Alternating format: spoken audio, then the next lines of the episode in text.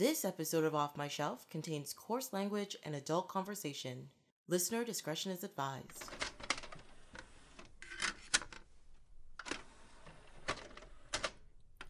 Hello, my name is Tracy James, and welcome to Off My Shelf, a podcast about movies that are well off my shelf, where we go through my DVDs and talk about the movies in my collection.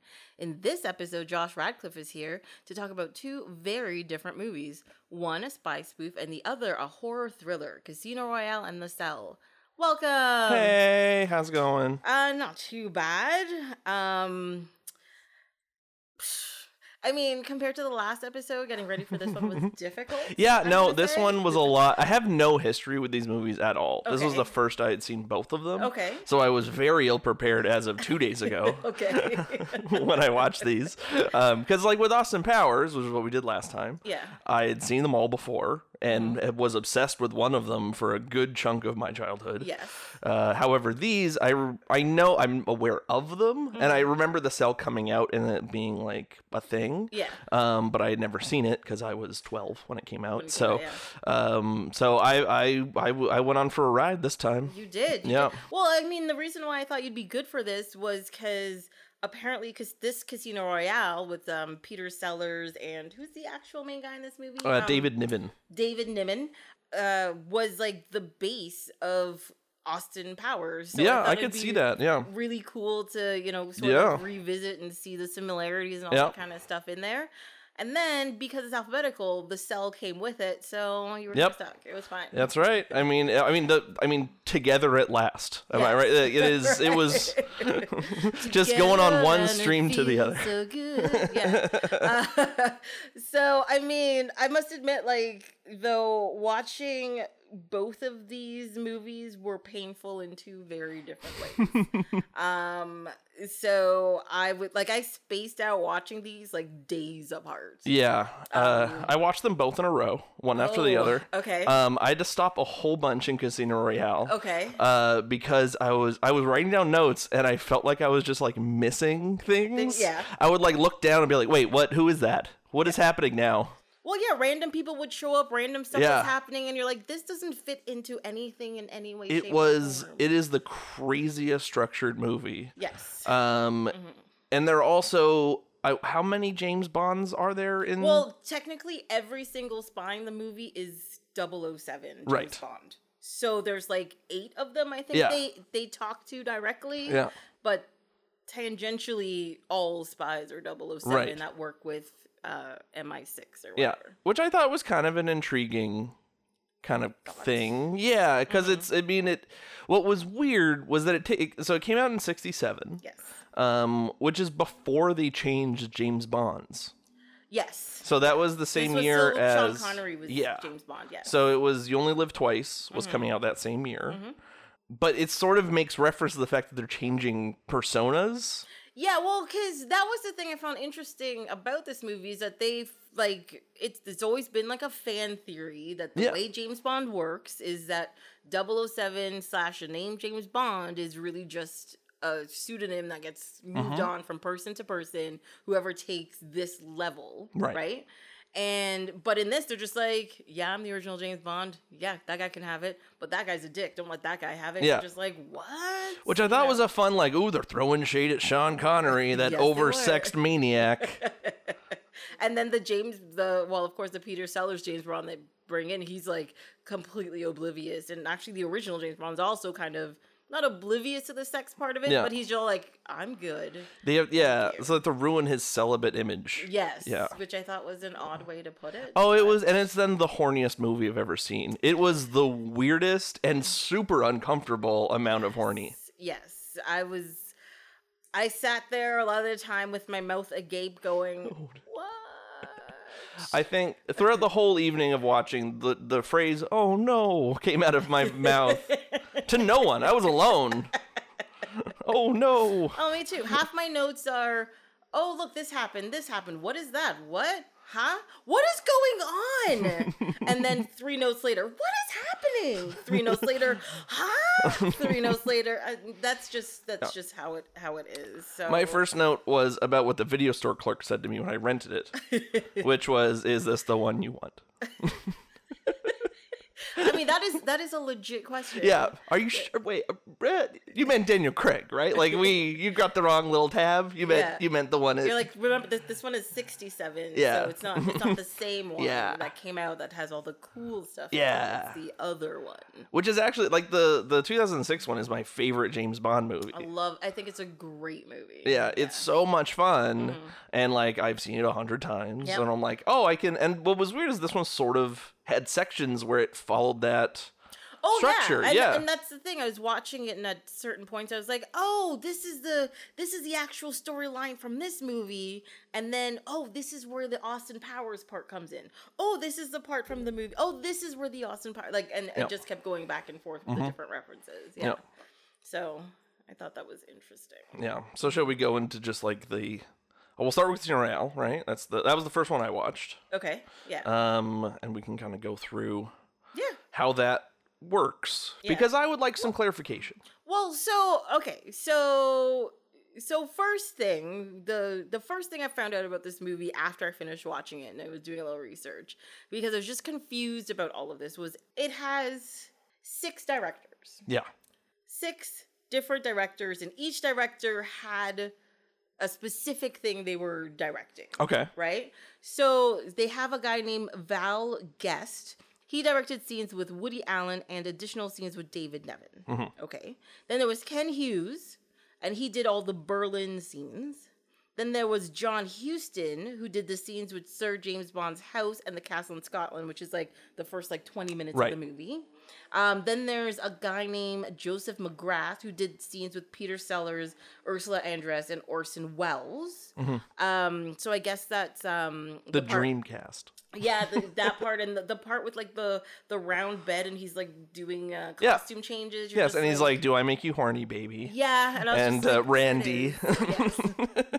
I was just like, oh my god, this is so horrible. Um, and then there was Robert Parrish who did um, scenes with Peter Sellers and Ors- Orson Welles. Peter Sellers and Orson Welles apparently hated each other. Yeah. and their scenes were filmed completely separately. Like uh, Peter Sellers was talking to a wall, Orson Welles was talking to whatever yeah. in their separate scenes. Yeah. That's why that scene came across so weird. And apparently Richard Tal- Talamage did the finale. Okay. So I mean, I guess that, Yeah. I guess that would account for why it's so disjointed. yes, Yeah. because every scene looks so different from each other. People don't look like they're interacting, and I found out why. Right. And it just makes no sense. Yeah. Well, Orson Welles is notoriously difficult. Yes. Um, Mm-hmm. like he directed his own scenes for uh Third Man, Okay. Yeah. and so like it's just like he just doesn't take direction. Yeah. Um, and That's what he wants to do. Yeah. Also, he got real fat a lot earlier than I thought he did. Yes. Steak au poivre. like he's Yeah.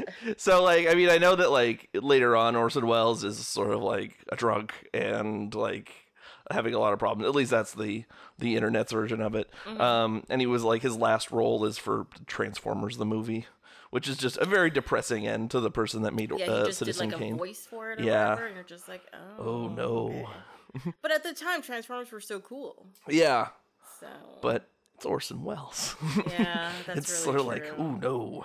But that's kind of how we got his start, though, in like media. Yeah. was doing voice work and scaring people. Yep, yep, so yep.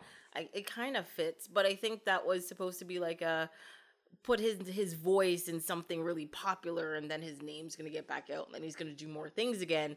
But he died instead, Yep. so it didn't go well. Mm-hmm. Mm-hmm. Loved ice cream. I've heard that story from Peter Bogdanovich. Loved ice. He cream. loves ice cream. Okay. Because he, was living at Peter Bogdanovich's house for a long time. You were saying these names like I'm like, oh, that guy. Peter Oh. Bogdanovich is um he's a, a film critic, um, but he also made Last Picture Show, and he's a he's a filmmaker as well. Okay. I think probably more known as that. I think you'd probably know him if you saw his face. Okay. Um, but he was like living with Peter Bogdanovich Mm-hmm. and stealing his ice cream, and apparently lit himself on fire by accident once because he fell asleep with a cigar in his mouth. Oh my god. Okay. Yeah. All right. Um these are the things you hear. Yep. So he, he had he had some problems later on. I just but 67 is a lot earlier than I thought he was kind of I mean this I guess is his magic period cuz he's doing a lot of magic. Yes. Well, cuz I was really wondering why he was Le Chiffre, right? Yeah. Why was he a magician? Famous magician Le Chiffre. I was like, what the hell is happening? Why is the table levitating? What are these lights? What's going on? Mm-hmm. Again, what's going on is a thing that shows up very regularly. in Orson Welles loves magic. He did that movie called F for Fake, which is all just like magic trick movie things. Yeah. Um. So I'm like when I was watching it, I'm like, oh, he just said I'm gonna do magic now, and everyone's gonna clap for me doing magic, and that's the end. Uh, I just sat there very confused, as you know would be expected. I would hope, yeah. because I don't think I don't even think the people making the movie knew what was going on. No, I mean it seemed like it was a series of sketches, right? Yes. Like it's it's very like there's the stuff with Sir James Bond in the castle, which is um worrisome, and then there's Mm. um what's the part after that? Is the next part with That's the part where they go to the Scottish castle. right? So there's the Scottish castle part, and Yeah. then is that Peter Sellers right after that? Uh, no, there's still something else. What's between? Oh. Oh no, maybe that is right. Right. They they get Peter Sellers and then they introduce him to Ursula Andress, which is Vesper Lynd. Mm-hmm. Um, and then they do the whole weird dating thing, and then they go to the casino. But that's Right. also like half the movie at that point. Right. Well, there's also the So- Mata Bond part with Sir James Bond and Mata Hari's daughter, where she Yeah, goes to spy school in Berlin. But isn't that with? Oh, yes. Is that before the? I think that's before the Peter Sellers. So I Oh, think is it that goes. before the Peter Sellers. I feel like it's at least before the big chunk of Peter Sellers. Yes, it is because it's like because you, it's like I think it's her. Then you get introduced to Peter Sellers, and then they go back to her, and they do the whole thing, and then they Right. come back. Yes, to Peter Sellers. Yeah, and then there's a whole Woody Allen part just thrown on there at the end. Oh, he's introduced early on too. Yeah, but if for like three seconds, Yeah. and you're just like, what? And then he shows up at the end, and I noticed his chair in his end scene looks like Doctor Evil's chair. I was like, what? That's where they got it from. Mm-hmm. They knew. they knew. Um, so yeah, I mean, like I was just, this just goes all over the place. Yeah. It has the craziest cast. That was my first note because the it's got so who I, I wrote down, um, Jean Paul Belmondo and Nicolas Roeg did. So Jean Paul Belmondo was in Breathless, Okay. the Jean Luc Godard movie, okay. um, which is like one of the coolest movies ever for me. For me personally, because I'm a I'm, I'm sorry, I'm shrugging. I Yeah, I'm a because I don't giant film nerd person Okay. loves that movie. Yeah. Um, it's like cool French '60s thing. So he plays the um French legionnaire at the very end Okay. in the saloon fight. Oh, that Yeah. guy. Okay. Yeah. I get. Um, and uh, Nicolas Roeg is he did additional photography on this movie, but Mm-hmm. he is a um a director as well. He did Don't Look Now, Mm-hmm. um, Walkabout, just like uh, Man Who Fell to Earth, the David Bowie oh, movie. That yes. was him. Okay. Um, cool. he did all kinds. He's like a, a, a European art director guy from Yeah. the 70s and 80s. Okay, because you seem to like all of those really artsy like films. I don't do art films that well Mm-hmm. because they like I know they're supposed to be you know existential and um like blow your mind and Yeah. think differently and all that kind of stuff. And I just sit there going, what? Ugh. Yeah, oh, well, Casino Royale did that for me more than any of those movies did. Well, there you go. I mean, I think there's a good reason for it in this movie. That is for sure. Well, because who else do they have in here? Well, no, we We talked about Orson Welles and Woody Allen, Mm-hmm. Well, and I was surprised Ursula Andress was in it because I mean, Right. she was the original Bond girl Yeah. um, in Doctor No. They do make reference to Doctor Noah Mm-hmm, in this, um, which I was just like, haha, and see what you did there. Uh, so it's very interesting to see her in there and why she would do this. Well, it was. I think was she doing her real voice in this movie? You know what? I don't know what her real voice. Is. Yeah, is. exactly. Because she didn't do the voice in Doctor No. No, she had a. She had a. It was. She was British. She was a British sounding voice. Right. Doctor No, right? Yeah. Right, but that's a that's all ADR. Like that's not her actual her actual voice. They Yeah. dubbed her over with somebody else. Okay. Um, because I, I don't think she is a native English speaker. I believe Okay. She's Swedish. I could be wrong. So then maybe sure. that Yeah. was her real voice in this. It could have been because I think she had kind of a funny accent in this. Yes, she did, and I was Yeah. just like, "What is like? Are you trying to do something, Right. Or or what's happening with that?" So interesting. Okay. has a great theme song. Yes. I know I wrote a note about that. It's Yeah. Herb Alpert and the Tijuana Brass. Yes. Um, and that song was used in an SNL sketch that I love. Is that With why? yeah, like- that's why. Like I was like, I know this song. How do I know this song? And it's and it's Will Forte dancing in the locker room to this song with Peyton Manning. Okay. Yeah, my brain. I'm I'm a dysfunctional person Uh, no, makes weirdo I, connections. I don't think that's a weirdo connection. I make some very odd connections sometimes too. It's to- I totally get it. Um, actually, talking about the music, um, Burt Bacharach did the music for this movie, which I thought was amazing. It's another Austin Powers connection. Exactly because he brought in and he did um, uh, what the world needs now is love, sweet love, or Mm-hmm. whatever, and that was one of the songs for this movie that they played several times Yep. throughout it, like snippets and all that. It's a kind of stuff. motif. It's a Yeah. motif. There you go. Um, so I thought that was really interesting. I did like the very hyper, super psychedelic '60s sound of the movie. Yeah. though. like I loved the sound of it. But There's some neat flourishes for sure. Like there's Mm. some some um, photography techniques that are used later on and some film processing stuff that it's like really wild and interesting. Mm-hmm. I don't know what any of it meant, but it was neat. yeah, it was just like they were trying to throw stuff in there that I was like, what? Yeah. Um, I'm looking at the DVD cover and one of the quotes here is a spoof to end all spy spoofs. Yeah, because it will kill a genre. That's why. Because no one would attempt it again after watching the well, uh, and what that took what another um thirty years before it was attempted again. You know. Yep. No, Powers, that's so- true. So there you go. Almost killed it. Then it was revived. Well, I remember there's like a quote from um, uh, Pierce Brosnan about Mm-hmm. Austin Powers. And he just said, like, oh, yeah, they got us real good. We had to change everything we were doing after that because it was just a joke at that point. Yeah. Well, I mean, well, especially with the Pierce Brosnan movies. Yes. Yeah, no, they took a deep dive at the end of Um, that. Uh, Like I don't think it was. The thing is, I don't think it was Pierce Brosnan's fault. oh, no. It was just the movies he was put in were just garbage. Yeah. And like they were so ridiculous. Like they weren't even like they were spoofs of themselves. Mm-hmm. You know what I mean? Like going over ice and your car turns into like an ice skating car that shoots rockets at like an ice castle. No, we're talking about the bad ones. Oh, we're talking about the bad Right. ones. Sorry. Yeah. Sorry. No. yeah. Oh my god. Those ugh, they're so bad. Yeah, no, Die Another Day, I think, is the first time I ever left a movie, Mm-hmm. like from the theater and went, that was bad. That was, because, like, when you're a kid, it's just, I like movies. And then you, That's that was the one yeah. that broke me. I was like, oh, this was terrible. You're this was not a good movie. You like I can actually tell the difference between good and bad Yeah. films now. What have I done? yeah. No, It, it was a it was a straw that broke the camel's back on that one. No. I think I think though what happens is as a kid, no matter what you see, everything is good because you don't really have anything else to compare it to. Yeah.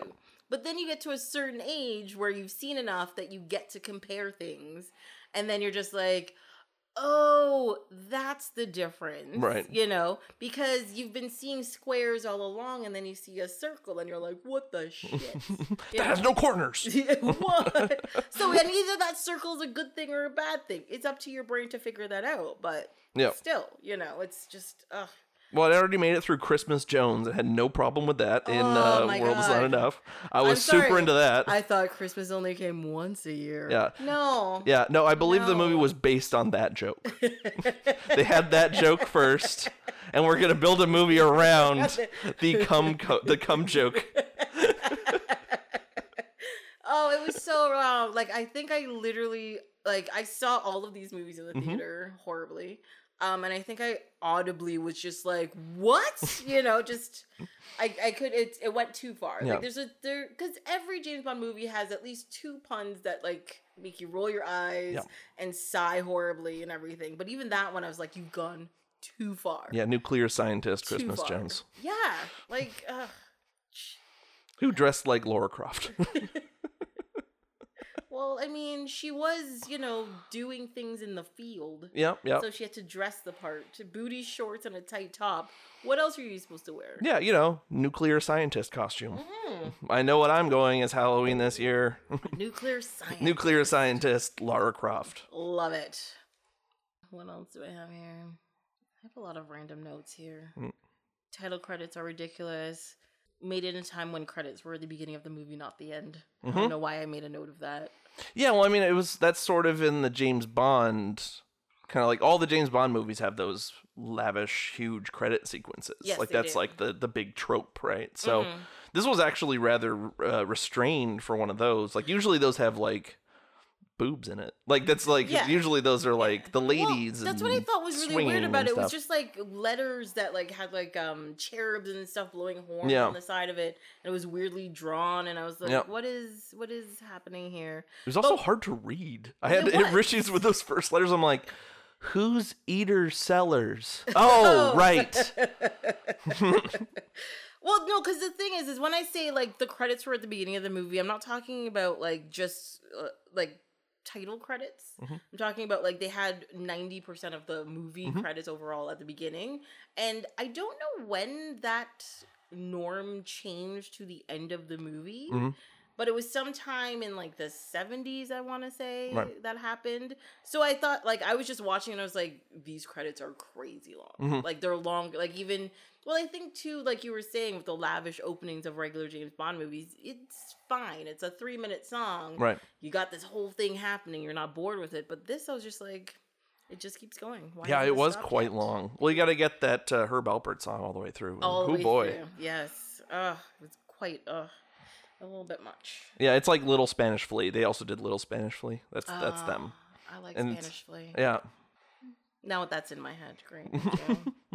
um, and I also enjoyed the uh, what was the other song? The Debussy song that they kept playing throughout. Because James Bond at the end of every day would play Debussy until the sunset or whatever. oh, really? Right. Uh, that was part of the beginning of it, and they played it like three times in the movie, and I was like, I like this song, but you're killing it for Yep. me. Please stop. well, I mean, tr- that director didn't know that the other one had put it in, so they were like, "We're gonna put it in here." Look how clever I am. Each of the six directors made completely separate movies, and they just stuck it That's together. correct. Yeah. Yeah. Like, what is uh, even happening? Also, I thought the anti female spy device, ugh, was my comment. about Oh, that. I don't remember what was that. Um, so the anti female spy device was to train male spies to repel sexual advances. Oh, right. Yeah. Right? So there was that whole scene where all the women were just coming at Yep. him and like rubbing up, and, and then he just like flipped them on the floor. Yeah, that's rough stuff. Horribly. Yeah. You're just like, oh my god. Yeah, and one of them's dressed as Honey Rider from uh, Doctor No. Uh, Ursula Andress's character. She had like the little knife and the white bathing suit. That's uh, Did she really? Yeah. I did not notice that. yeah, I wrote that down as a note. But yeah, no, a lot of this movie has to do with not having sex with beautiful ladies Yeah. that are throwing themselves at people, Mhm. um, which is a very odd thing. Yeah. Um, because it's very, it's a lot of old British men yes. that are that are just like catnip to the ladies positive to this movie. Now, I think the night before I watched this, you know who Neil Breen is? no. So he is a um, big air quotes filmmaker. Um, he's actually a real estate agent in Las Vegas. okay. Um, but he makes these movies, and I watched one on um, on Friday night called Fateful Findings. okay. Um, and it's available for free on Pornhub. So you can watch it there. Yeah. Um, it's my plug for pornography. Um, but he makes these movies where it's it's written, directed, edited, everything's done by him. Mhm. Um, he stars in it, um, and he's always sort of like this godlike figure. Okay. And one of these, the movie that I watched had a scene where this like young girl who is in high school is trying to seduce him. He's like, "No, this is wrong." Mhm. So it's just like this kind of weird trope yeah. as like a weird self-aggrandizing thing where people like have women throwing themselves at him, but they say no because that's wrong. So they no, but I think also it has to do with it's a bit of a power trip as Right, well, right? yeah. Because I have this power over them that they want me, but they can't have Right. me, kind of thing. It it was really surprisingly off putting how they did it. Yeah. You know, like it's because I didn't have a problem with him saying no to women. Yeah. Because they actually do that in Austin Powers at one point Mhm. in time, especially in the first one when um what's her name? Mrs. Kensington. Kensington. She's super drunk, throwing stuff, and he's like, "No, no, it would be wrong." Blah blah blah. Mhm. I was fine with it. I didn't find anything offensive about it. Yep. Whatever. But in this, it was literally like physically accosting people Mhm. because they're in love with you, Right. and you're just like? Oh, it is so squeamish and uncomfortable. I mean that that whole the whole Scottish castle thing Oh, oh my is god. is rough. Yeah. Uh because it explicitly says how old they are. Yeah, at one point he's like, "How old are you?" He's, she's like, "I'm 17," and you're naked in a bathtub with her as she washes you. Yeah. And he's No. conservatively 105 years old. Yeah. and not a young 105 years old. like a like a nice wrinkly. Yeah. 105 He does not look good. Yeah. Um and this is not a good look on him. Yeah. Um that was a puzzling scene cuz I kind of lost the context of it. I was like, "Wait, why did he go to this castle?" well, because It was of- because yeah. M died? Well, that's the thing. I had I watched half that scene, and I was just like, because they kept saying M is this person, and then somebody was playing the wife because she was the only one who could do a Scottish accent, and I was like, but everybody there did a Scottish accent, Right. and I was like, why did why are there all these women in this thing Yeah. And So, from what I gleaned, so M died in off the like, screen. I don't I, in that explosion or off screen. I'm not sure. I know his Okay. hair got blown off, His which hair, yeah. I wrote down heirloom, yes, so did I actually. Down Sorry. heirloom? I did put down as heirloom. in I found a joke. I found, I said my note is exactly ha ha ha heirloom. yeah, That is my note. mine retracted the ha ha ha. Just wrote heirloom. Oh, okay. Um, so I, from what I understand, he's delivering the remains of M to his widow. Well, this is what Sir James Bond thinks. yes. Now Smersh, Yes. which is the evil corporation, Mhm. um, has is tricking him, and these are actually all Smersh agents, Mm-hmm. and they're there to, and I wrote this down, um, ruin his celibate image, Okay. um, and that's the plot of that whole act. Okay. Like you're not really answering any of my questions, even though that's probably that's more than what I previously knew Yeah. about the scene in the movie. Uh, it just raises more questions to me personally. So I'm just gonna skip over it. Okay. Because and then there was that whole scene with like the weird like guards and the giant rock they were trying to throw at each other. That was confounding. Yeah. Yeah. I, I don't know what that was and why he's somehow so much stronger than these very large men. Because as I said, he's conservatively 187 Yeah, years he's old. a vi- he's probably a hundred pounds wet. Yeah. Um, and you have these like giant. I'm gonna say they're Scottish dudes because they were wearing kilts. I don't know. Mhm. Who are like 300 pounds, lots of muscles, all that kind of stuff. They couldn't pick up like a round ball thing, though it was probably very heavy, and I probably couldn't pick it up. But Yep. they look like people who could pick it up. Yeah. Yet every one of them tried to pick it up, and they some horrible thing happened to them in Yeah. that process. It was a it was a kind of a Three Stooges kind of like prat falling Okay. scene. okay. You're insulting the Three Stooges right now. Don't do that. That's rude. Well, I mean, safe to say, comedy has not changed in the last 50 years. No, not at all. Not at all. Uh, and yeah, and then apparently because he could pick up the boulder, the quote unquote um, widow falls in love with him. Right. apparently. Which is at least, I think she's like almost age appropriate. Yes. Yeah, so I I'll- I'll give them with that one. Yes. Um, as that one not being creepy. And I wrote down that her goodbye scene was actually pretty funny. For running away to go to the Yeah. nunnery? Yeah, she just like, oh, that's a nunnery over there, and then she just runs away. and I'm like, that's that's pretty good. You're like, all right. Yeah, and I think my next laugh was what with sadly Woody Allen's first introduction scene was actually like a pretty good joke. Um, I'm gonna say yes. I was amused by it. Yeah. Yeah. So he's escaping. He escapes a firing squad, Mm-hmm. jumps over the wall, Yes. and there's another firing squad on the end of that wall. yes. Pretty good. I mean, like it was sort of a despite myself laugh. It's just like, oh no, it's Woody Allen. He's doing his Woody Allen thing. Uh, when he showed up that early in the movie, I was very scared he was going to be in a lot of the movie Yeah. and it would annoy me. But no, he shows up there and then he shows up all the way at the end of the movie for like five minutes. Yeah, And you're just like, what? yeah. No, they wanted to save their ace in the hole for the end there. their timeless Woody Allen. Uh, I wrote yeah. down that this is his "If I Did It." What do you? Oh, if I did it was um the book that O.J. Simpson wrote. Oh, oh my God. Okay, gotcha. Yeah. Okay. Yeah, those are not two things that I, I easily connect Yeah. to each No. other. Yeah. Um, but thank you for explaining. yeah. No. Yeah. No. So Mhm. this is uh. this is Woody Allen's veiled confession. Oh, uh, there was actually one joke in there that I thought was pretty funny. Um, it was during that same anti-female spy device thing, where uh, one of the guys was like, "Call me Coop." She was like, "That sounds like something for birds," and he's like, "That's me."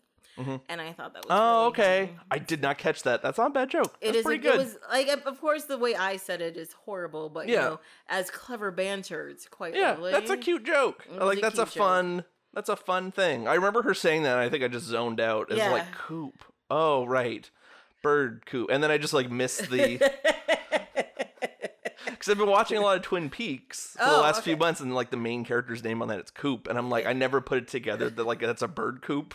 yeah, and chicks are birds at that point, right? Right. So yeah, and that's why he's like, "That's me." Yeah. because I am for birds. There pretty go. good, I pretty thought- good. I thought that was a good. I think that was James Bond number three at that point. Yeah. Who wasn't even he didn't even have a section, did he? No, It was not just like that one of the movie. It was scene. just that one scene where she was like, she had all of like the male agents lined up, and she was making out with Right. each one.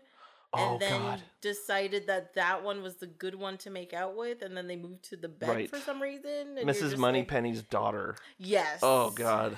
Yes. So that Oh. was that was a whole other thing. They could have just had it be Moneypenny and it not be specifically a very young girl. version. Yeah. Well, no, but the thing is about um Moneypenny though, like they make a small reference to it in this, is James Bond is always mean to Moneypenny in Yeah. all of the movies. And even in this, the young Moneypenny mentions that, you know, she didn't have a good time or whatever. Mhm.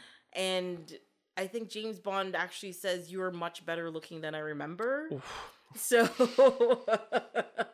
uh yeah. Timeless comedy. Yeah, Just holds up in today's climate. You know, there's there's nothing mean or wrong about that at all. Yeah. No.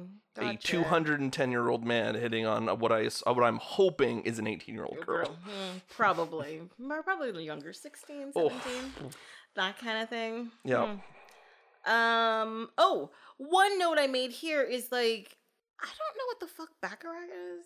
Oh, okay. Yeah, it's very difficult. Um, I've heard the explanation of it before. I Okay. believe it's trying to get to nine.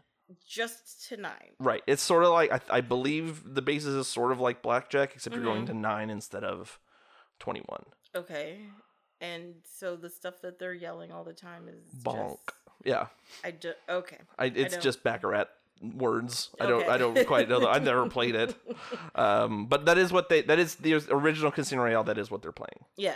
So that is like a legit, uh, a legit thing. Let's see. What if Well, I Well, yeah, because I, I realized in the newest one, of course, they're playing poker, but I Yeah. think it's just because most people now don't know what Baccarat is. Right. Whereas back in the day when people did casinos, they did card games more regularly. Mhm. They would know what that was Right. easily, right? But now it's like Well, from my understanding, the book, I haven't read the Casino Royale book, the neither Ian Fleming book. Yeah. Um, but I believe he goes pretty intricately into how to play it. Like there's like a whole section in it of how to play. It. But uh, that's the thing with the Peter Sellers James Bond. He is a Baccarat player who wrote a book about Baccarat. Right. uh, who um Le Chiffre is a very big fan of his Mhm. And has read his book and that's why they team him up to beat him Right. at Baccarat because he's the only one who's good enough to beat him at Yeah. Which isn't like a bad idea. No. Like it's sort of like that's sort of a neat thing where it's like Yeah. someone who wrote like they they would recruit someone who wrote like a book about how to like a, a, a foolproof way of winning this game is and this is how we're going to like screw Le Chiffre over so he can turn Yeah, or whatever it is. it that's that's not bad. yeah Um, but they made it weird and yeah. made Le Chiffre a magician and you know i don't i don't know and two seconds before that there was a fashion show and he made people sexy on a round bed i didn't get it oh It's fine. god, I, blocked that out of my memory. well, no, that was the one scene I was like, oh, here's the Austin Powers stuff. That's why he's a photographer. And, right? you Oh yeah. Yeah, because he was like rolling around on the bed and he was like, whatever. And they Right. sort of switched spots, but I was like, oh, that's where it is. Yeah. Gotcha. I thought that was really, you know, stuff. Uh, I think I did write one note about uh, the um, anti-spy, the anti-female spy device, Mhm. um, which was he says he has a Kama Sutra black belt. I Which Okay. you know what that kind of made me laugh because it's because he like lists off all these dumb like taekwondo, judo, Kama Sutra black belt, and it's just kind of a throw off kind of thing. You're like, wait, how do you do that? Is there some sort of certification I can get or? well, you got to look into that. That's Yeah, no, I mean it's I, maybe it's a '60s thing. maybe yeah, it's possible. Maybe it's a secret society thing too as well. Um, I liked it when they uh, actually thought it was really weird when they went into. Uh, he first gets to the base and they go into like Q's lair. Yep. They're testing all the different devices Mhm. and stuff. And for some reason, there's guys in the background in wetsuits doing archery. And Yep. it's like, why? Yeah, it's like a biathlon. They're training for the Olympics. Sure. Yep. Yeah. Um, and then they make an uh backhanded comment about like the wristwatch that they Mhm. can see people at. They're like, "Oh, they got it from the Americans who got it from a comic strip," and I was like, "Oh, reference to Dick Tracy." Yeah. Yay." Everyone's favorite James Bond trope is referencing Dick Tracy cartoons. I wrote down that there's a James Bond Toadstool. I'm sorry. What? So in the in that scene, in that same scene, there is a little person dressed as a gnome Oh yeah, who's that is following him. yeah, and he was like, "Why is he's not very good at it?" yeah, He's I can see that he's following me, and he's like, "That's our our best security guard." Yeah, something?" that's- that's the security man here. Yeah. yeah. Um, now there's a close-up shot of the little person, and there's a large mushroom next to him, and it says James Bond Toadstool, and I don't know why. That was the most per- like that is what I want to go in. I want a full movie about what that is. It's just how Q came up with the What? idea for this to make this. Why? like just I didn't need a full breakdown of that specific offhand sight gag. Yeah, I I'll tell you the truth, I completely missed it. Yeah, I had to. Did- Fr- I froze for. I went back and I was like, "Wait, what is happening? Why is there a t- like? What is that?" oh my god. Okay. Um, I, I'm again. I'm shrugging yeah, because I have no idea, no idea whatsoever. Uh, and I think I think the next part is uh, Mata Bond, which is all the stuff in Berlin. That's my next note. hmm uh, That she's also creepy. Oh, I made one comment before that part though, when they're um checking him for his suit, right, and he's like, "How do you dress? Usually away from the window." right. I don't know why I thought that was amusing. That's not bad. I, I, thought that was amusing. I well. think pretty much any reference to direct directional dressing is kind of funny. Like it's a really fun dick joke. Is that what it is though? It is a dick joke, yes. Because I have made that joke before. That is a dick joke. gotcha. I think I said, um, I think my joke was like, if you have a direction that you dress, you should not be wearing sweatpants in public.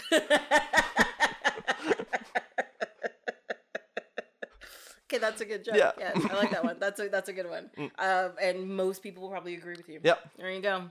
Um, um, I did make notes. I made a note that I was supposed to look up about Mata Hari, Mhm. and I felt so smart watching this because I was like, I know about Mata Hari because last week on Drunk History they did a thing about Mata Hari, and I was like, I know something. It's Mhm. teaching me stuff.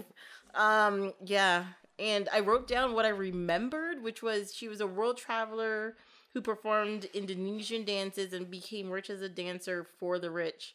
And then they gave her money to spy, and then she was caught. And somebody lied about her, and then she was framed for something, and they killed her Mhm. for the firing squad. Right. That's what I remember. Okay. Yeah, that makes Yeah. about sense. Like she she spied for the British, correct? Well, actually, she was given money by the Russians or the Germans at first, and she took the money but didn't actually spy. Right. And then she was given money by the British, and then she was like, "You know what? I am gonna do this one." And then because they somebody found out she took money from the Russians but didn't Right. actually do anything, then they said, "Oh, she's actually a double agent," Right. Or something like that. So in correctly. this movie, James Bond had an affair with her, which And I think was fun, together, and they had a daughter together. Mhm. But he then had to take her back to England to the firing squad. I believe was implied in this one. yes, Right. yes. So he was the the agent that had to bring her in, Right. um, originally, and uh, that was just the one woman he ever truly loved, Yeah. kind of thing. Um, but out of that came um, Mata Bond, Mhm. which is the dumbest name ever. Yep. Anyways, but yeah, so and Mata Bond was dropped off at a orphanage at three years old by him, and then so then she was given t- or ended up in some shrine somewhere as the Right. virgin goddess, Yeah, and she was like a very dancer kind of. she wasn't a virgin. Right. Yes. Yeah, there's some weird stuff with her and her dad, Yeah, she hits on him. She's like, "If you weren't my father, I Yeah. could." do-" Yeah, I was and like, he's like, blah blah blah blah blah blah. And then it's it's very. I wrote, yeah, that was that was my note. Is that she's also creepy. Yes. So I mean, I guess that's where the relation comes in. I don't. I was like, that makes me uncomfortable. That he's a weird, gross horn dog, just like her. Just like her, yes, she. That's where she gets it from, at least. Yep. You know. And right after my note about Mata Hari, it literally says, "What is going on?" Exclamation mark. Right. So, uh, she goes off to spy school. Yes. Right. And which is in Berlin, so it looks like the cabin of Ca- uh, Dr. Caligari. Yes. Right. So it's all these weird, crazy angles, and See, I thought it was more looked like, um, you know, what's that guy's name? I'm gonna keep talking until I remember what it is. MC Escher. right. Um, you know, like that room with like the stairs on the top and the bottom and the whatever, and it's got like all angles. Mm-hmm. Yep. That's all it reminded me of. right. And I was just like, again, what is going on? Right. It just because it just completely changed, and I know they were in West Berlin, East Berlin, Uh, West. West Berlin. Yeah. And they were trying to get all that brutalist look to it. And Yeah, everything. yeah, yeah. But still, I was just like, you've gone way too far. Yeah, and I think that's that was a joke that that Mhm. thing because there, there's a, a film movement in Germany in the 20s uh, Mhm. called German Expressionism, Yeah. and that was all. That's what it looked like. It had all those crazy angles and things like that. So it's a fun reference to that. I don't know who that's for besides me, apparently.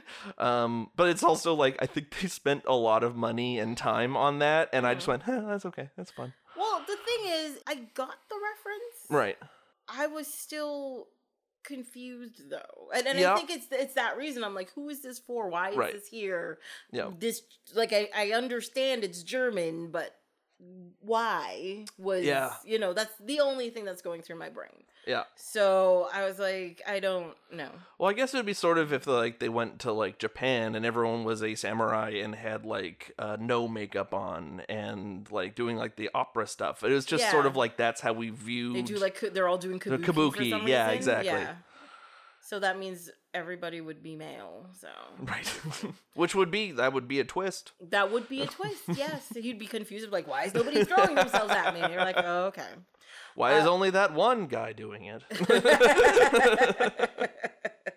oh, it's so weird. Um, and then and so and then James Bond goes to his hotel room and there's a Miss Good Thighs that drugs him. right. Um, and then that's when I noticed Elizabeth Hurley's look in Mhm. Austin Powers was completely Miss Okay. Yeah, I didn't pick up on that. Really, I found she looked as soon as I saw her. I was like, oh, that's oh no, it's not. It's somebody else, obviously, because this is 1967. But like her look was exactly like her like makeup, her face, her hair, the way it's done. Mhm. Um, the part where she like um Elizabeth Hurley dresses up in the Austin Powers movie is what this is like. It's not like her button up shirt and pants. Yeah. It, it wasn't that. Um, so I thought that was really interesting. Um, so I was like, ooh, that's where they get it from. And then my note after that is, why is Le Chiffre a magician? Right. So, I did say we- Orson Welles likes magic too much. That was that was at the end of this page. yes. Um, Uh, but the so the German stuff ends with an art auction because they're selling secrets, right? Like that. So that's I I drew the parallel to that and Le Chiffre's like short selling scheme mhm. in um uh the 2006 Casino Royale where he has like the the Virgin jet blows up. Mhm. So that's like the same thing. So like they screw him over Mhm. um and and steal all these the the secrets that he's trying to sell Yes. in a super racist art auction. Yes. Um, and then um, and so then he has to go to Casino Royale to do the the, uh, the card game to get his money back. yes, exactly. Yeah.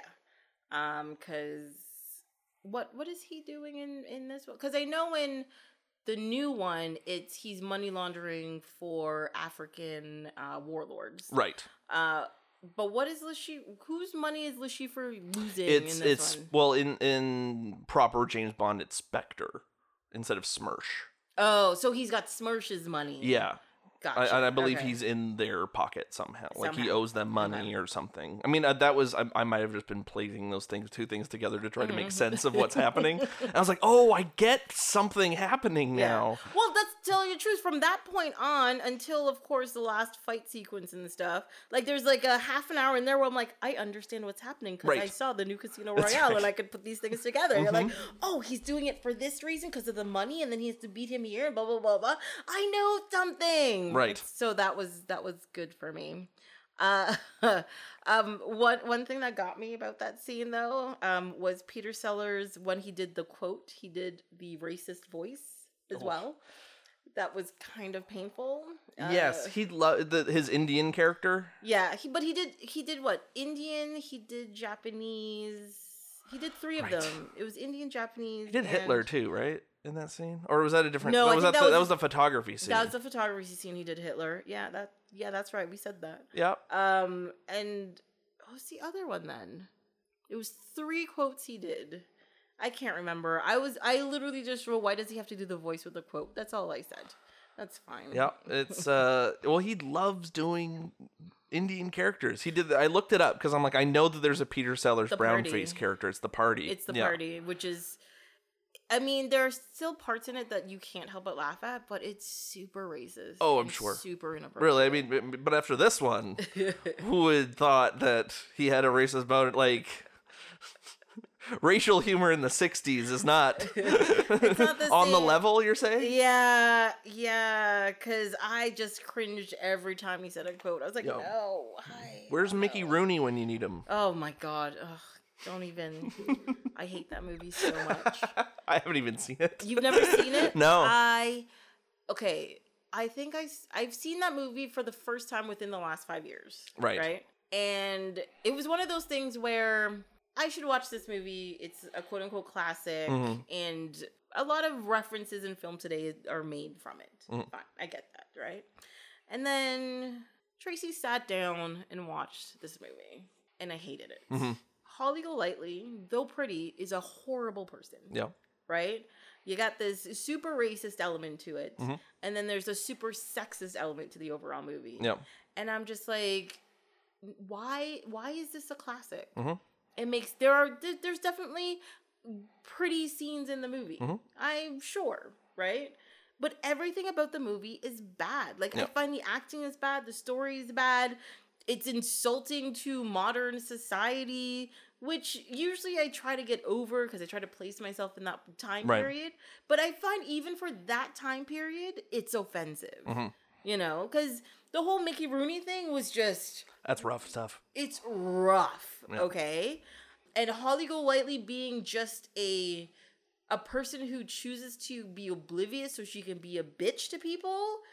Every, every society knows what that is. Mhm. She's there, Right. you know. And then the way she is treated by all of the men in the movie is also brutally horrible, Right. You know, and you're just like the only character I liked in the movies are damn cat Yeah. because cats are great. Yep. That's it. Sounds like a pretty cool cat. Yeah. Also, if you haven't figured it out, it's Breakfast at Tiffany we're talking about. What? Oh, okay. Oh. I thought we were talking about Gone with the Wind. oh my god, there's a movie. I think I watched that movie the first time when I was like nine. Yeah. I like I remember feeling like it went on for a year and a half Yeah. and just not understanding the movie. And I I think because of that, because I think it is over three hours long, Yep. anyways. So I've just never sat back down to rewatch it Yep. to actually be like, oh, it's you know. I think I watched it for the first time last year. Okay. Um, slash only time. I don't know why I said first. I watched it last year. Okay. This is my only viewing. Um, I did not like it. Okay. Um, and uh, my dad has told me this story a few times. He saw it in pretty probably in the 50s or 60s. Mm-hmm. And um, there's an intermission in in Gone with the Wind. Yes. Um, they were thankfully, Mm-hmm. and he was like, "Okay, I'm ready to go." That was pretty good. Um, and he's like, "No, this is the intermission. There's another There's half." more. And he went, "Oh." And then it would, it, then it's, and I agree with him. the it, The second half detracts from it. I Oh, think really? that I think that if you just cut it off Mhm. after the war, it would be not bad. If it was just kind of like, all right. I mean, that's not great, but it's like you know, Mhm. It's a decent film. it's it's not bad. I mean, it kind of ends on a weird note, and it's got some problematic characters because it's the 40s or whatever. Mhm. Um, but you know, it's, you know that could. But then it's the. I think its biggest crime is that it goes on for another two hours, You're just like, oh no. and you're like, no. You know, it's horrible. The only movie I've ever seen in the theater that had an intermission in it was Dances with Wolves. oh, I haven't seen that either. I saw that movie with my mother. Wow, That was a bad thing. that was a bad thing. Uh, also, it was a bad movie. Oh. Did not enjoy it. Um, but also, again, that was a movie. I saw that movie when I was like, I saw it in the theater. So, what year did that? Well, hold on. What year did Dances with Wolves? Let's see if I? I've been really good lately. Let's say I'm gonna say ninety. I'm gonna say later. I'm gonna say ninety four. Okay. Okay, dances. Oh, you were right. It is ninety. Yeah, I'm spot on. Oh no! So then I would have seen it. She took me to see this when I was ten. Right. That is wrong. My uh my mother took my brother to see Pulp Fiction when he was 13. Oh my god! No. To this day she goes that was that was not a good idea. no. That was a mistake. uh, with all the cussing and the killing and stuff, and the drug use and the, yeah, well there's I mean there's the, the gimp. Oh, there's oh yeah that The whole thing. gimp I think was probably what's t- put her over the edge yeah. Mm-hmm. for this was bad. This was a I made a mistake here. If my mother took me to see Pulp Fiction, she would have gotten up and left the movie about four minutes into the movie because she doesn't do swearing, Oh, and yeah. they swear continuously. Mm-hmm. So I remember. So with my collection, I, I I used to live with my mom, of course, you know, mother, and I had the movie uh, Magnolia, Yep. and I was out one day, whatever, and I come home and she sits me down, and I'm like, what is? She's like, I tried to watch one of your movies today. And I was like, oh, which one? She's like, Magnolia. And I was like, oh, that's not a movie you're going to like. She's like, I know. and she's like, I think it's really inappropriate. And, blah, blah, blah. and she started telling me about it. And she got about 10 minutes into the movie. That's as far as she got. Because if I, I don't know if you like remember it, it's so the movie opens with um, this guy talking about a guy who jumped out of a window. Um, and then though it goes into the Tom Cruise scene where he's giving his speech about um, taming women, and it starts with "You have to tame the cunt."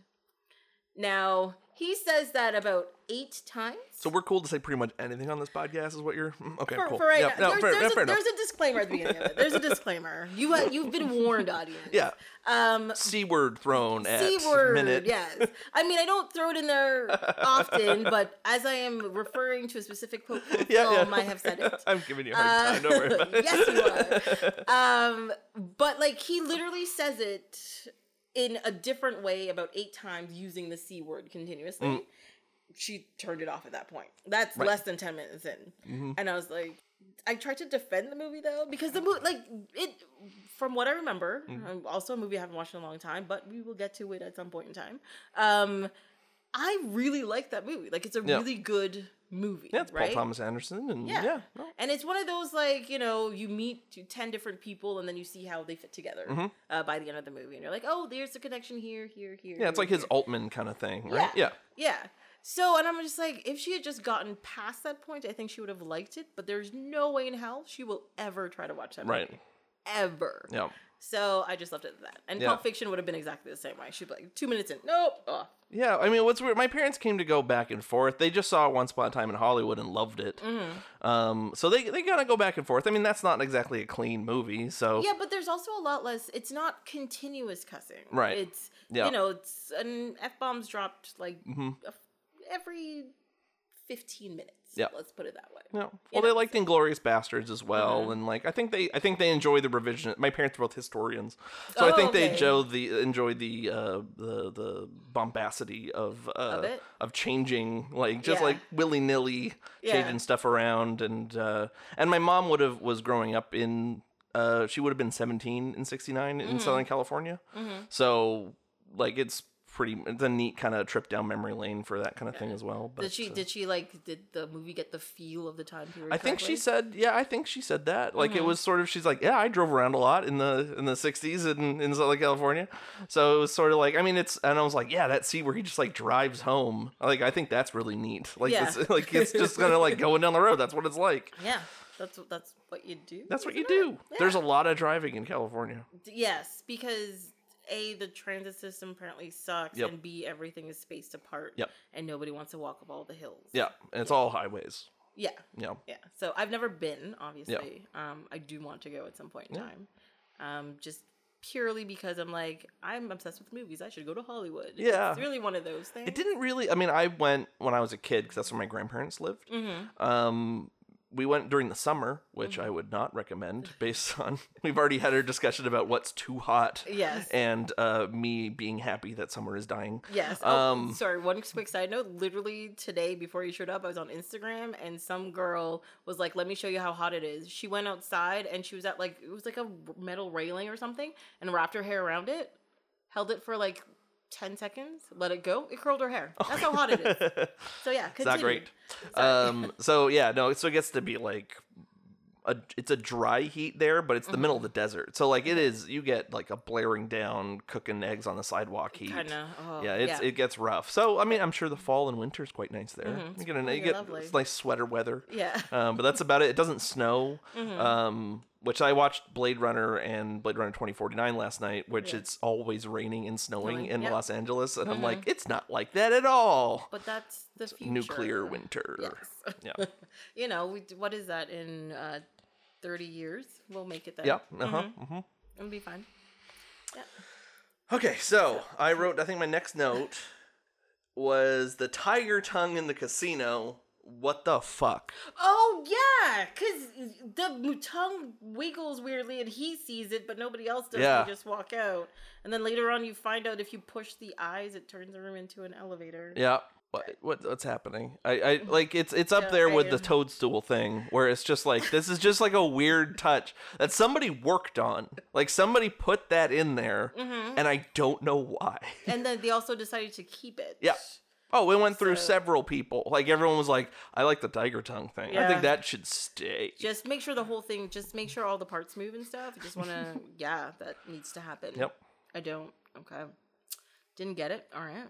Was after that. So, um, Vesper gets kidnapped on the way out. So, so uh, Peter Sellers, James Bond wins. Mm-hmm. Um, Vesper gets kidnapped. Mhm. He jumps in a race car to chase after her. Um, it is a Lotus Formula Three. He's yes, right. Yes. Great. I had to watch that several times because I was like, because the because of the next cut, right? Yes. This is why I had to watch it several times and hear the same quote in a in a foreign accent several times yeah. because it cuts to him then tied up in a chair, Yes.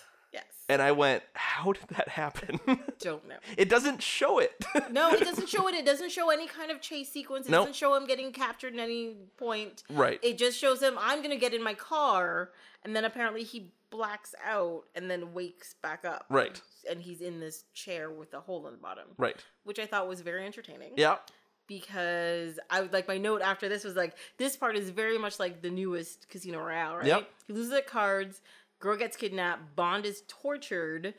And um, so Ball like tortured. he gets ball tortured, but it's still a chair with a hole in the bottom. So I was like, I get the reference. Um, and then uh, also I don't I didn't understand the torture in this movie, which was like light effects that made you feel like he's in different places. Well, like, was it a was he drugged? Like, it got real because the, there was like a a, a non real space, right? Like Yeah. that's there's like a white room full of smoke and like soldiers in it. Yeah, and but then he was also on like a battlefield. Yeah, and then what what wasn't he in like a jungle or something like it was it was like four distinct Right. weird scenes and then finally you got to like a bunch of people playing bagpipes marching around and Vesper's one of them and she shoots everybody with a machine gun and i Right. was like including Eater Sellers. yeah I mean, sorry, Peter, Peter Sellers. Sellers. I was going by the name in the credits at the beginning. uh yeah so i was just like what is happening Yeah, no, I and I think that it was a double cross and she was stealing the money. I'm gathering afterwards. yes yes so then you know Le Chiffre gets killed vesper double crosses Yeah. mm-hmm. Mm-hmm. So um, again, my note after that is what is going on? Yep. And then why is there a spaceship? Right. Yes. The next part is in England, where I mean, it, it turned into like a Monty Python sketch where an alien spaceship comes down Mm-hmm. and kidnaps everybody, or like everyone runs onto it? How does everyone? No, does everyone get no, on the isn't spaceship? Vesper on a horse and she's riding somewhere? And oh, and then she gets onto the, spaceship. She gets kidnapped again, or she jumps. No, I up. think she's she with them. She's with Okay. them. She like purposely gets on the spaceship. Okay, Uh, I mean, yeah. Fly- we need to apply logic to the spaceship scene. Yeah, yeah. I don't like. It's just, and the spaceship flies and goes back to the casino. Right. Why didn't we just stay at the casino? I Why didn't know. like You're asking. No, I don't have answers to any of your questions. Okay. Every time I think about this movie, I have more questions. Yeah. That that's it. Um, and or maybe it's one of the things. It's a it's a mix up between one of the six directors. Yep. They're like, oh, we left the casino. My part's in the casino. I guess the Oh, spaceship can go to the casino. Yeah. Sure, let's do it that way. Done. Also, James Bond, senior, Sir James Bond, uh, James Bond Senior, Mm-hmm. uh, David Niven, didn't seem that surprised by the the UFO. No, because it wasn't uh, like Money Penny the second Yeah. looking out the window was like, "There's a spaceship," and he was like, "Oh yeah, it's fine." Yeah, no, it's yeah, it's four o'clock. Yeah. It's tea time and UFO time. that Happens every day. very normal. Yeah, very normal. you're hysterical, was- woman. Oh God, I was like, oh, jeez. um, and then I put uh, them trapped in the facility, which is under the casino. It's Yep. very Austin Powers. Like Yep, that yep. whole sequence is Austin Powers.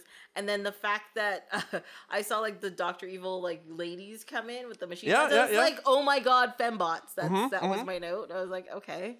Um, and the Debussy song um comes back on. Mm-hmm, And I made a note it's the same song used at the end of Ocean's Eleven when they're at the waterfall. Oh, cool. You know, after they've done the Yep. heist and they they band together and give each other knowing looks and then walk away. Yeah, based on another movie from that kind of era, like the Rat Pack, like casino movies, right? Yeah, That's uh, the, that the Rat Pack movie was Ocean's Eleven. I was thinking of the new one. Oh, okay. I was thinking of the new one. No, oh, I no, did- what I'm saying yeah. is no, that is from the new one. Right, right, right. But you're saying like the That's Rat based Pack on- Casino movie. I'm like, that's Ocean's Eleven. Yeah, no, it's but it's yeah, no, it's another movie based on another movie with a contemporary and '60s Oh um, yes. yeah. Uh, yeah. I remake what, cycle. I know what you're saying. Yes. Mm. Yes. That, let's put it that way. Um, and then happens the fight scene in the casino. Yeah, okay. So it's revealed that Jimmy Bond is, Is the Dr. is Dr. Noah, who is Woody Allen. Yeah. and oh no like so he is the one throwing young girls at james bond at the beginning Mm-hmm. um his plan is to unleash a biotoxin to kill every man over four foot six Yes. which so- kind of made me laugh Well, because he wants to be the tallest man in the world. right Yes.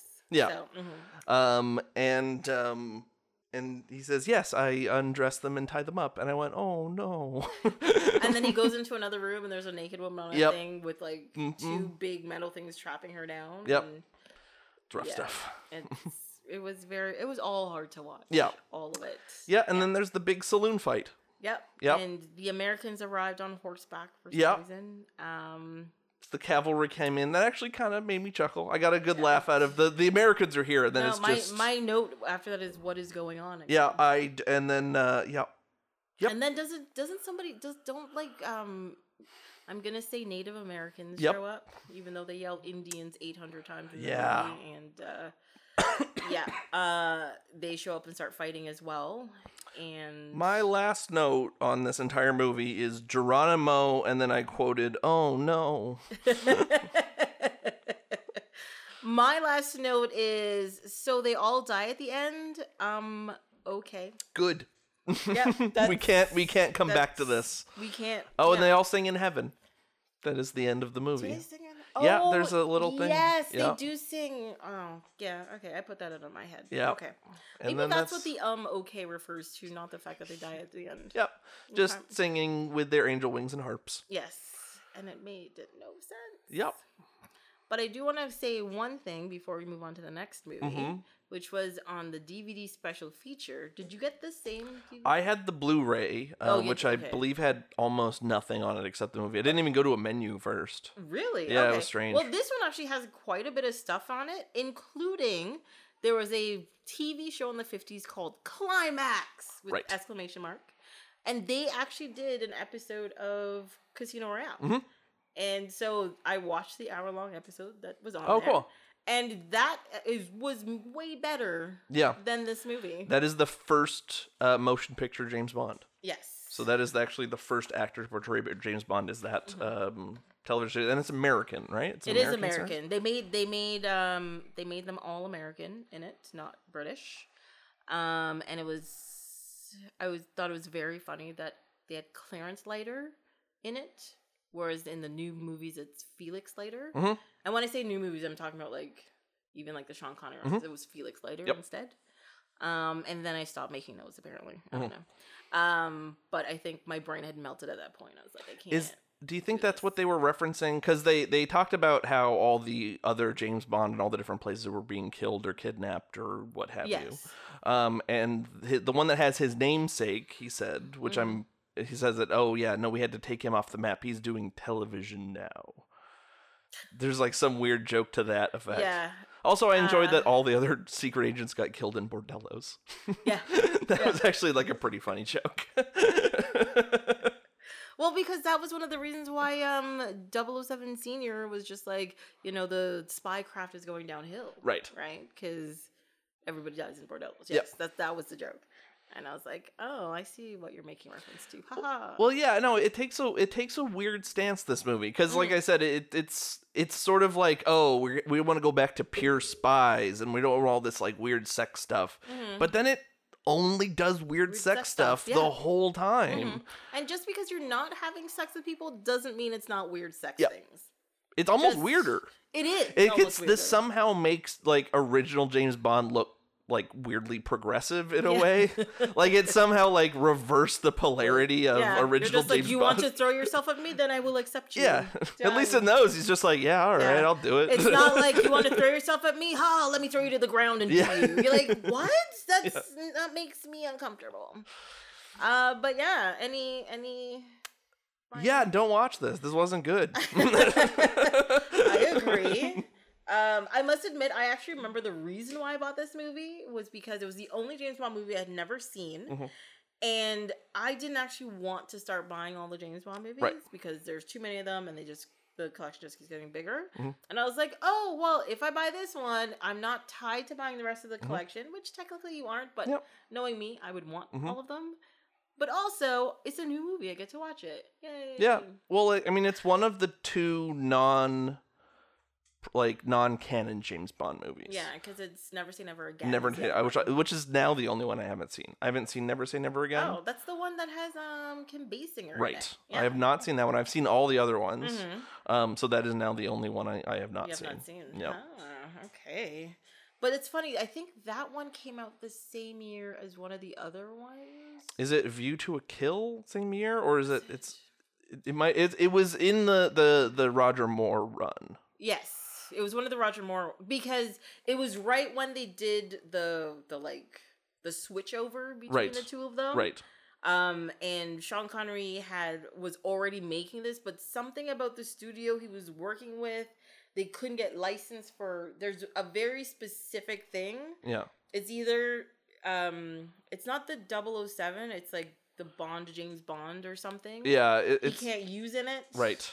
Yeah, and that's the thing that was like copyrighted, and it was like, no, Ian Fleming did not put his stamp of approval on this movie. It's not a James Bond Yeah. movie. Those movie that movie's nuts. I mean, the whole story behind it's nuts. Yeah. So it's because it's all contractual disputes Yes. and like it's. I think it, it's a remake of um, Thunderball. It's a Thunderball movie. Oh yes, actually, Yeah. kind of is. Except this one, they don't. That one, they don't go into space. They go. There's a submarine. Yeah. No, there's a no. There's a crashed na- a ship that Right. they take bombs out of. Right. Compared to trying to turn a moon base into a weapon to destroy stuff. Right. Yes. Okay.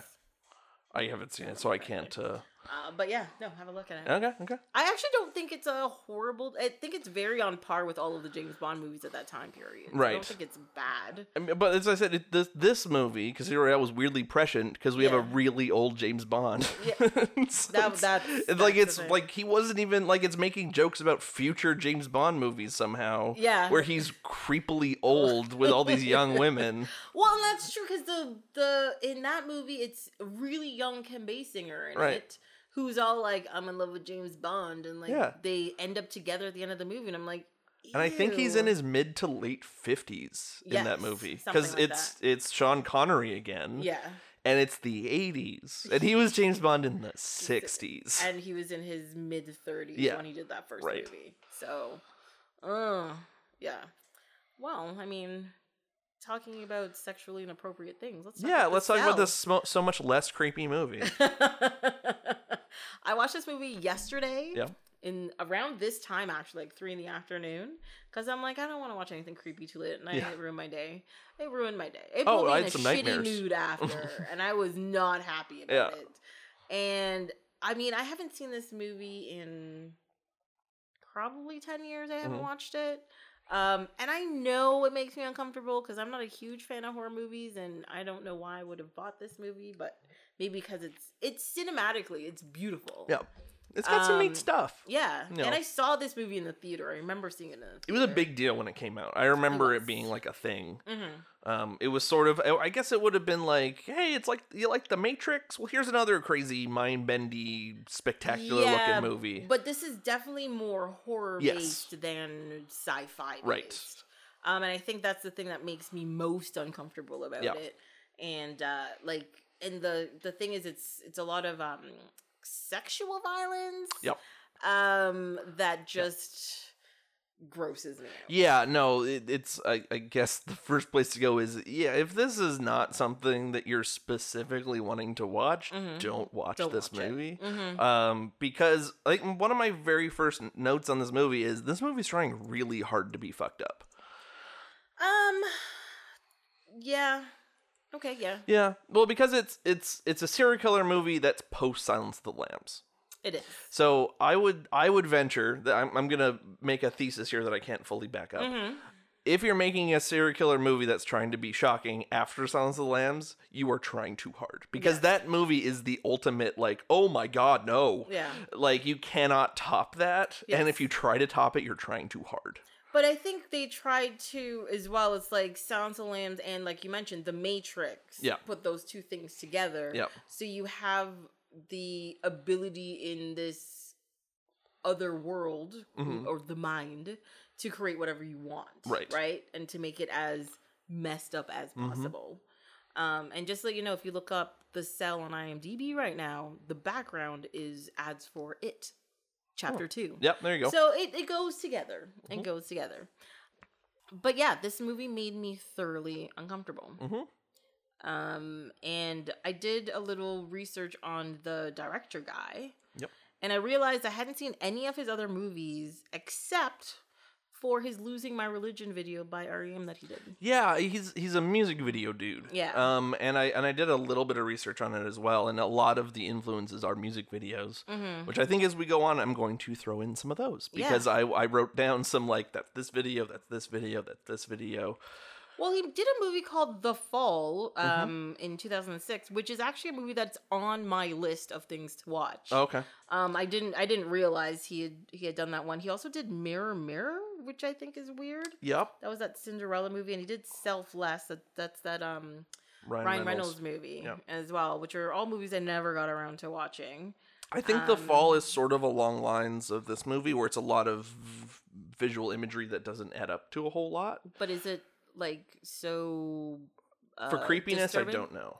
Okay. I just know that it's it's along like because he's a stylist. Yes, like, he's that very is- much yeah. so. Yeah, yeah. That that is for sure. He's definitely a stylist. Um, because everything in this film, like, is just so specific. Mm-hmm. You know, like every shot is this Yep. very specific thing. Um, which I I usually, if it's not in this creepy level, I enjoy Yeah. usually.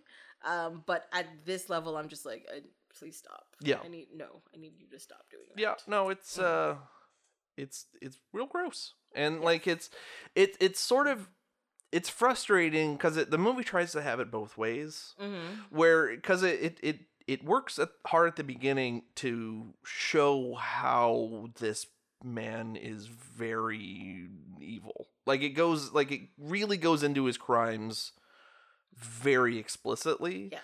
and very much into his methodology of it which is incredibly disturbing to watch Yes. but then at the end it tries to sympathize with him Mm-hmm. which is a little icky um Well, because they also made reference to that early on, Yeah. where they, um, where like uh, Jennifer Lopez and Vince Vaughn have a discussion about how like kids can go through horrible, horrible Mhm. things and be not serial killers, Right. Whereas you know, so that therefore there's no excuse for being a serial killer Right. when you get older. And she's like. Eh, I don't think so. I don't think that's how Yeah. that works. You know, in a, and in a I- real life setting yeah, I would sort of agree that we should be sympathetic to Mhm. people that have gone through traumatic Horrible experiences and, and it manifests itself in unhealthy ways later on. hmm Um, however, I don't have to see them doing it. yes. So this Yes, movie is really showing me. Yeah, and they get into working. detail Yeah. about like his full process, Yeah. what he does, what he does to the bodies, and why he does it. Yeah. And it's just a lot. Yeah. You know. And it, and it's not fun. Like No. it's like horror movie violence can be kind of fun. I mean that Yes. like when people see like Friday the 13th movies or Freddy movies or whatever, House of Wax or you yeah, know- they're kind of yeah. cheering for the kills in those, Yeah, which is gross in its own way. Yeah, because you sit there and you're like, some guy gets an axe to the face. You're like, oh, Yeah. you know, it's that kind of thing where you watch this and you just start curling up into a ball more and more and kind of like shifting away from the screen. You're like, eh, I don't want Yeah, with a man with Anton Chigurh hair um, walking around. I actually, tell you the truth, when I saw him first in the movie, I was like, oh, that's what his hair looks like in this movie? Because all I can think of is um, No Country for Old Men. Right. And I was just like, I hope he doesn't have a cattle prod anywhere. uh, it was fine. yeah, there's some weird stuff. Wait, Um, hold on. Was Anton Chigurh the character? yes. Oh, see, I thought you were making Yeah. a different Nope. reference. Oh my Anton god! Sugar hair. Yes. Okay, gotcha. I also don't like that movie. You don't so, like No Country for Old Men? I love An- No Country for Old Men. Um, my like. I don't. How do how do I explain? It's not that I think the acting isn't good or Mhm. like the cinematography isn't good or whatever. It's just that the movie is pointless. It's a very nihilistic movie. Yeah. Yeah. And and I think that's the thing because I like I remember I've watched the movie twice. Mhm. The first time I watched at the end of the movie, I was like, "Why did I watch this?" Yep. Then this because I was like, "Oh, maybe I missed something." Right. Right? Because it's a Coen. No. Mhm. it's a- yeah, it is Coen Yep. Brothers movie. I love Coen Brothers Mhm. movies. Um, and so then I wa- I gave it a second chance because it's a Coen Brothers movie. There's probably just some level I'm missing. Whatever. Have another look at it, and I was just like, "Nope, it's pointless." Yeah. That's Yeah, no, I mean, I think that's the point that they're making with the movies that everything's kind of pointless. Like, I mean, it's it's, I mean, it's sort of like Fargo, where like at the at the end of Fargo, you're kind of like, whew, all right, I'm gonna Yeah, go do world stuff now. Yeah, but I think at the end of Fargo, I felt like I went on some sort of journey. Right. Whereas that movie, I didn't feel like I went anywhere. I didn't Yeah. feel like I did anything. I just saw some guy kill some people, Mhm. and I was like, and now the movie's over. You're just like, okay. Yeah, they, I mean, the, the Coen brothers kind of vacillate between kind of very hard satire movies Mhm. and kind of light fare. Yeah. So I, I think this is definitely in their nihilistic, what's the point of everything kind of thing, where just like a whole bunch of stuff happens for no reason, and weird yeah. coincidences and stuff Mhm. like that. I, I dig it. I mean, that's just sort of my, and it's a Western, which I enjoy. So, you know, yeah, yeah, no, it just missed a whole bunch. yeah, of fair enough. for me. I was like, nope, don't need it. Oh. I'm going to have to watch that again for my Yeah. podcast. Well, then watch True Grit. Then. I'll come on for that one. Mind you, their remake of True Grit really is kind of shot for shot because then I went and watched the Oh, original cool. after I saw that Yeah. one. But then I realized there are elements like older movies, for example, don't have as much music in it. Mhm. Their foley work is a little bit lower Yeah. or a little bit too harsh, actually, I Yeah. should say. Yeah. Um, Mixing And- wise. Yeah. yeah, and like watching the original movie was like pulling teeth for me. I was Mm. like, "Oh my god, hurry up, do something!" and then, but watching their version of True Grit, even though it was like, I'd say about eighty five percent, pretty much the same. Yep.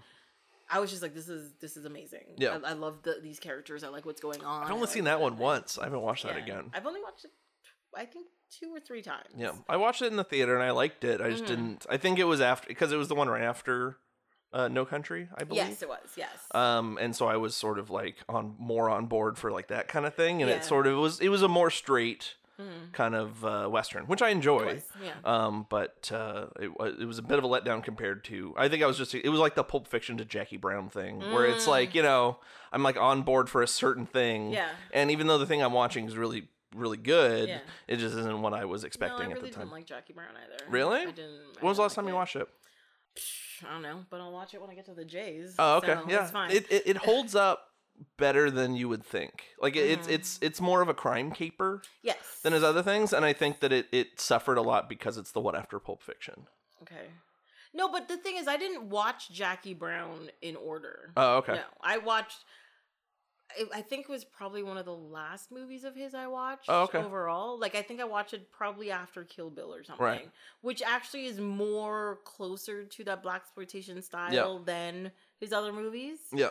So I was prepared for it. I was like, Right. "Ooh, blaxploitation kind of style movie," and it's a character that was around in the actual seventies, and they're bringing her Mhm. back. I'm like, "Oh, let's have a look at this." I just didn't think it did anything or went anywhere. It was Yeah. another one of those things. I I think if you if you don't expect it to be a blaxploitation movie because it's, it's like I said it's it's an Elmore Leonard book, so Mhm. it, it is not like people thought it was going to be a blaxploitation thing because it's Pam Grier, Yeah, but it's not. It's just she's just in it. yeah, um, and she plays like a really cool character, and it's sort of like money moving around Yeah. and people stealing stuff and Mhm. double crosses and things like that. And like so. Usually when I watch movies, like yeah, I have an impression of what it's supposed to be, but if it's something different but it's done good, I'm fine with it. Right. I just didn't think this was up to his standard. fair enough. like his Yeah. you know like i didn't think there wasn't a proper build of suspense there wasn't a proper Mhm. um like it's not even that you care about the characters that he provides it's you have a thorough interest in these people like Right. you don't care if they live or they die but you're just like that guy's cool what's gonna happen you know it's one of those things Yeah. whereas i find with this movie it's like that suspense wasn't there Mm. i like his characters were just so flat Right. like it just didn't come across right and maybe it has to do with the fact that it was one of the few things that he's done that is not all his work Right. you know like it Mhm. wasn't he's made based it on something else completely Right. he didn't just sit down write have an idea wrote wrote a script Right. and had a style in mind Mhm. it was just some but something completely different Right. so maybe that's what the problem Yeah, maybe. I mean, I I dig. I'm a big Quentin Tarantino guy, so Mhm. I'm. uh I'm, I'm I've already I've already talked about him here for no reason. So it was uh, it's the second time I brought it up. and it's acceptable don't Yeah. worry So back to Uh, this guy. yes. Um, I thought he was albino at the beginning. Uh he is not He is no. not. His Mm-mm. dog is, his dog is albino which is why I thought that He- he was. he bleaches the women that he kidnaps Yeah. um and turns them into dolls Yep. Um but uh his whole home is completely white hmm if you notice when they walk through except for the room in the attic where he's got like all this stuff stuck to the walls Yeah, which they show and then don't come back to until the end of the, The movie. end of the movie, Yeah, and I was like, wait, wait, are we not gonna go to the crazy collage room that he has?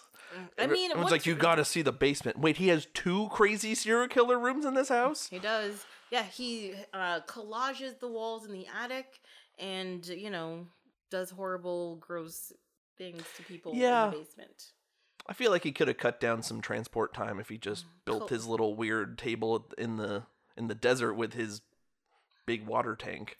I mean, yes. Yeah. I mean, that to me just would have made more sense. Yeah. But Just not good serial killer tactic by yeah, but also he's mentally disturbed, so Right. I don't really think he was thinking. He likes about car logistics. rides. It didn't go into car like road trips as a kid into the movie. Maybe that was part of it. He doesn't. or maybe his dog just likes uh, car rides. So he's like, "Come on, get in the car with me. We're going to go for a ride." You know, that's it. That was a good That's all dog. I like the dog. Yeah, she I keeps the, the dog, dog. at the end, and they're Yeah. like, "That's weird. He's she's keeping his dog." I'm like, "I'd keep the fucking dog." The It's a little great. weird.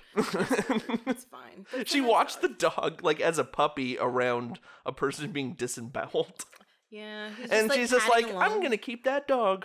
Actually, one thing about that scene in particular is that the dog uh, talking about like foley artists, the dog padding along is turned up very loud in that Yeah. scene, and you can clearly hear each footfall Right. of this like happy little pitter patter Yeah. going by as this guy is literally elbow deep in somebody's viscera. Right. Yeah. You know, and you're just like, this Yeah. makes me uncomfortable. Yeah. No, the whole thing makes me uncomfortable. Yes. Um.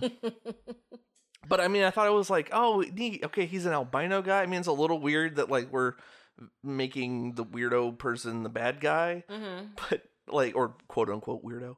Um, Mhm. but th- but then it wasn't. I was like, oh, he's just really pale. Yeah. Okay, and No, just and really it- likes white stuff. Yeah. And then it's like the persona in his mind, though, that character is very pale. Right. So, well, no, you said you've never seen it because, but like my picture of his character in it, because that's why I was shocked when we first were introduced Right. at the beginning of what he looks like.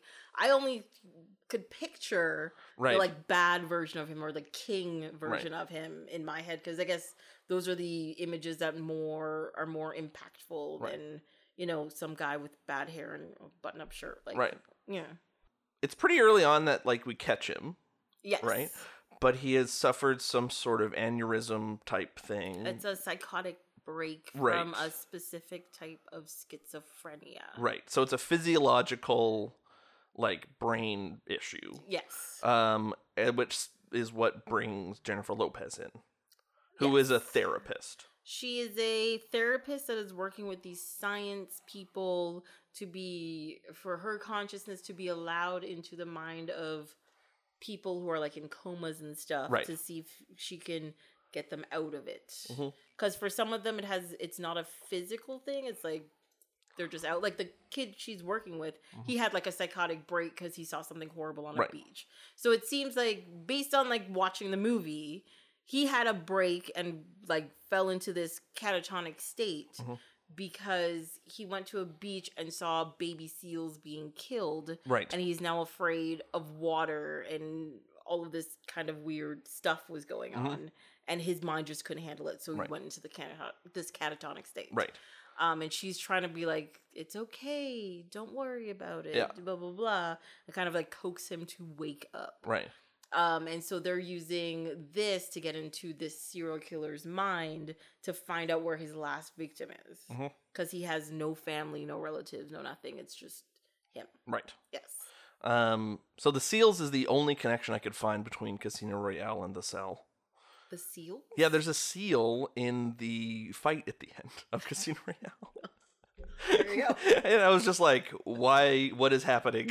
Really, women as objects wasn't Nope. that connection. nope, not seemed completely normal to Seals? me. Seals is. We're gonna go yeah, with the- specifically the- with the seals. seals. Well, Gotcha. uh, th- so then the dollification thing, I watched Blade Runner last night. Yes. There's a lot of weird doll stuff in that too. hmm Something's going on. Yes. Watching a well, lot of stuff. the thing is, is connecting. the first Blade Runner movie, um, Daryl Hannah's character, she was this the pleasure model, Mhm. right? So she was used as a object, Yes. and she always dressed up as a doll. Mhm. That was like her thing, Right. Right. So and that's where all the doll imagery and and Yeah. also the guy who's the fixer, he likes to make things. He has things. He likes making. He likes making toys. Yeah. So and that also that creepiness kind of Mhm. went into it as well, and you're Yeah. just like, oh, okay, Yep, a lot of weird doll stuff. yes, Don't like that. yeah. I mean, dolls are. I mean, inherently dolls are fine, but t- movies and TV shows like to make them fucking creepy. Yep. they do. So I wrote down. So uh, when he after he has the bathtub scene, Mm-hmm. um, and he has this break. There's all this like crazy demonic, like sounds playing, and so I wrote down, "Is this a demon thing?" And then immediately no, because he just fell on the floor. Yeah. Yeah. However, later on, inside his brain, like his like persona person has Mhm. like all these devil horns and stuff. There's a Yeah. lot of devil imagery with him. Uh, it's not just devil imagery; it's imagery of um kingliness and royalty as Yeah.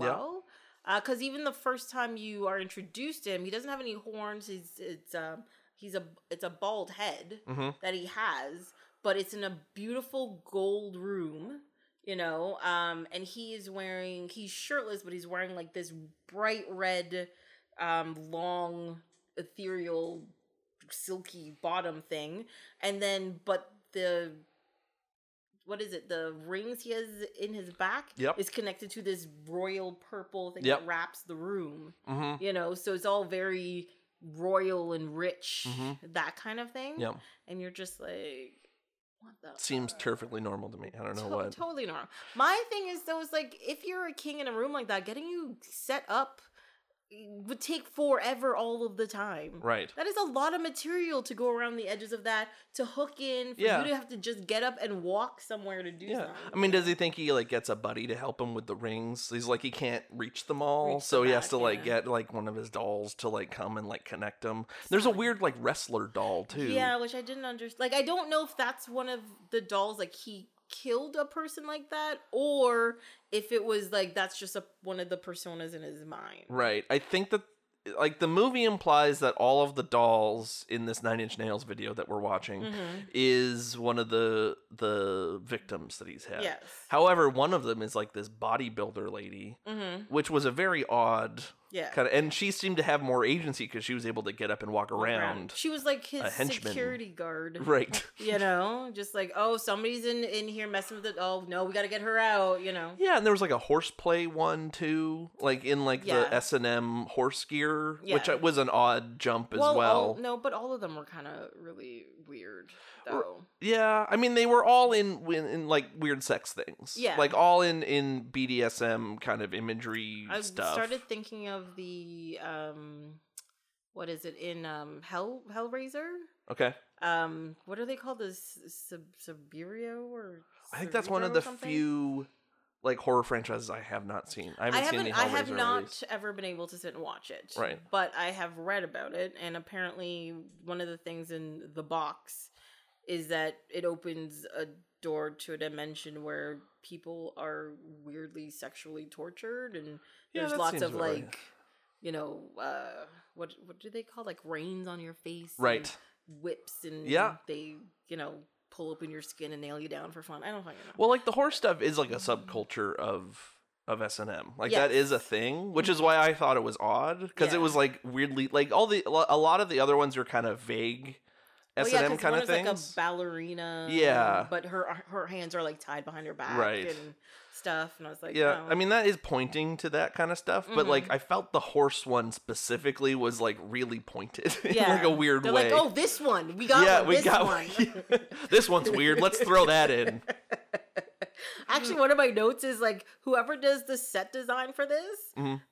Probably didn't enjoy their job No. very much. Mm-mm. There's no way. No. They're- I mean, if they enjoyed their job, I would have been really worried. Yeah, uh, on this because especially not just the the scenes like in his mind but even like the scenes in his house or setting up the weird trap thing that's underground with the Mhm. drowning the girls and everything Yep. like all of it is just it's very Mm. immaculate and very like not immaculate, but very um constructed, like and Yes. very precisely done. mhm. Um, which is, I mean, I guess that would be in, like it's the same kind of person like whoever would make the saw sets. Like it's a similar kind of like this is Mm. really elaborate. yeah and detail like And super detailed. detailed, like Yeah. they they made sure that you know like everything in there was a reference to something and a lot of the stuff that they showed when they showed around the rooms are referenced in his mind at some point in time which i thought was really cool that you can make the connections but also gross me out because it's like oh my god that means it's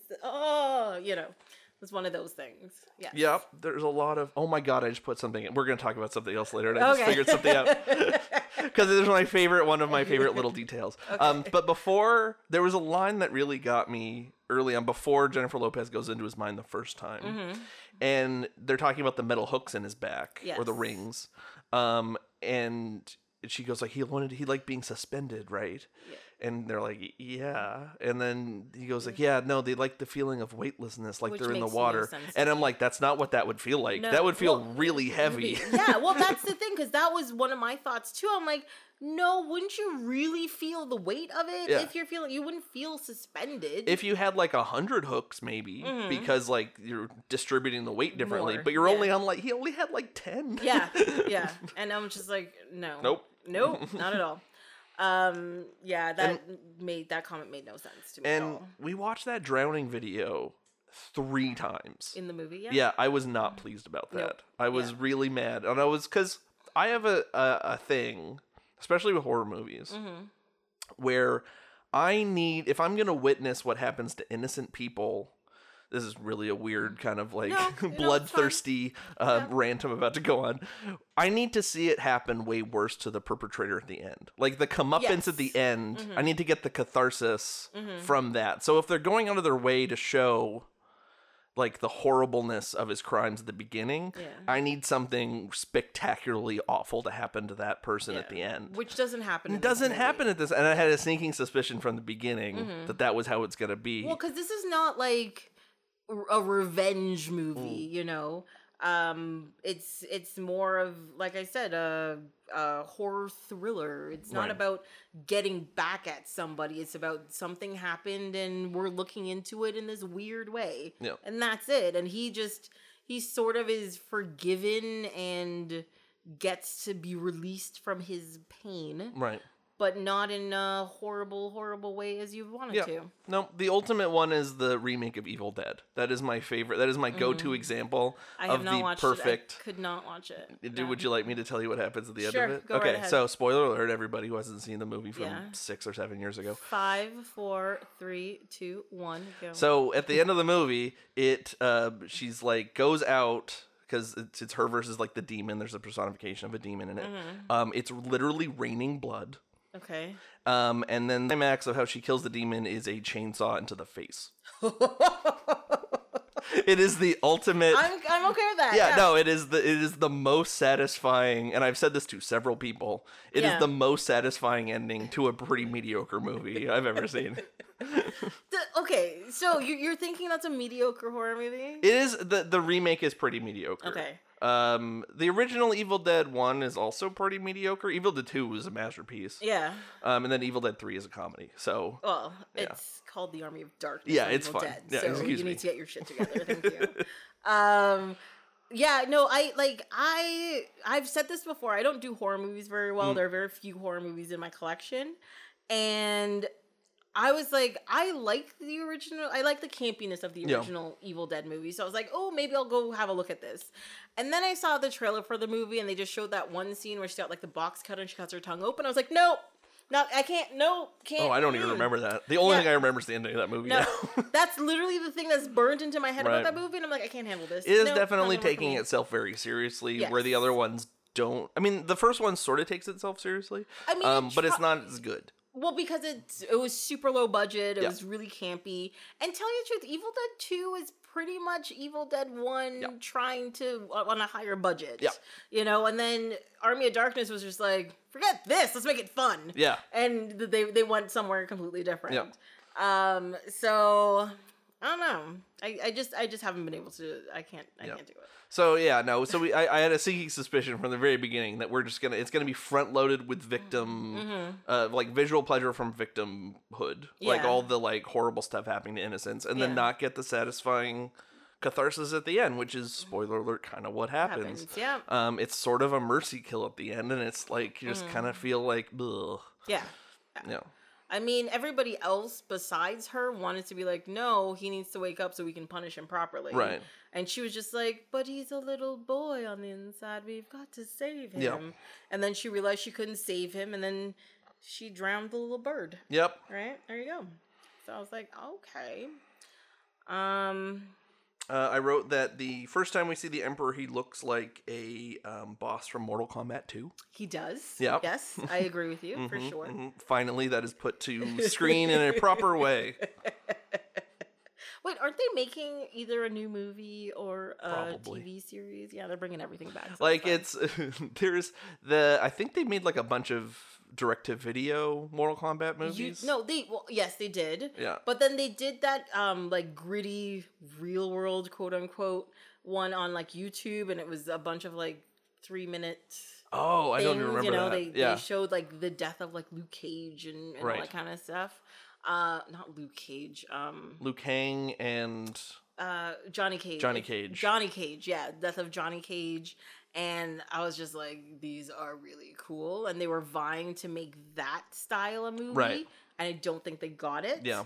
Because that was probably about five years ago now. yeah. I feel like and it was like trying a to do something else. Kickstarter or something. They were trying to like get funding off the grant yeah. for it. I think. But what they did was like fantastic. Yeah. Like for even like just like a little video on YouTube that's for free, it was super high uh, production quality. Yeah. It looked all the fight sequences looked cool. It looked really like it like it was very violent, Mm-hmm, of course.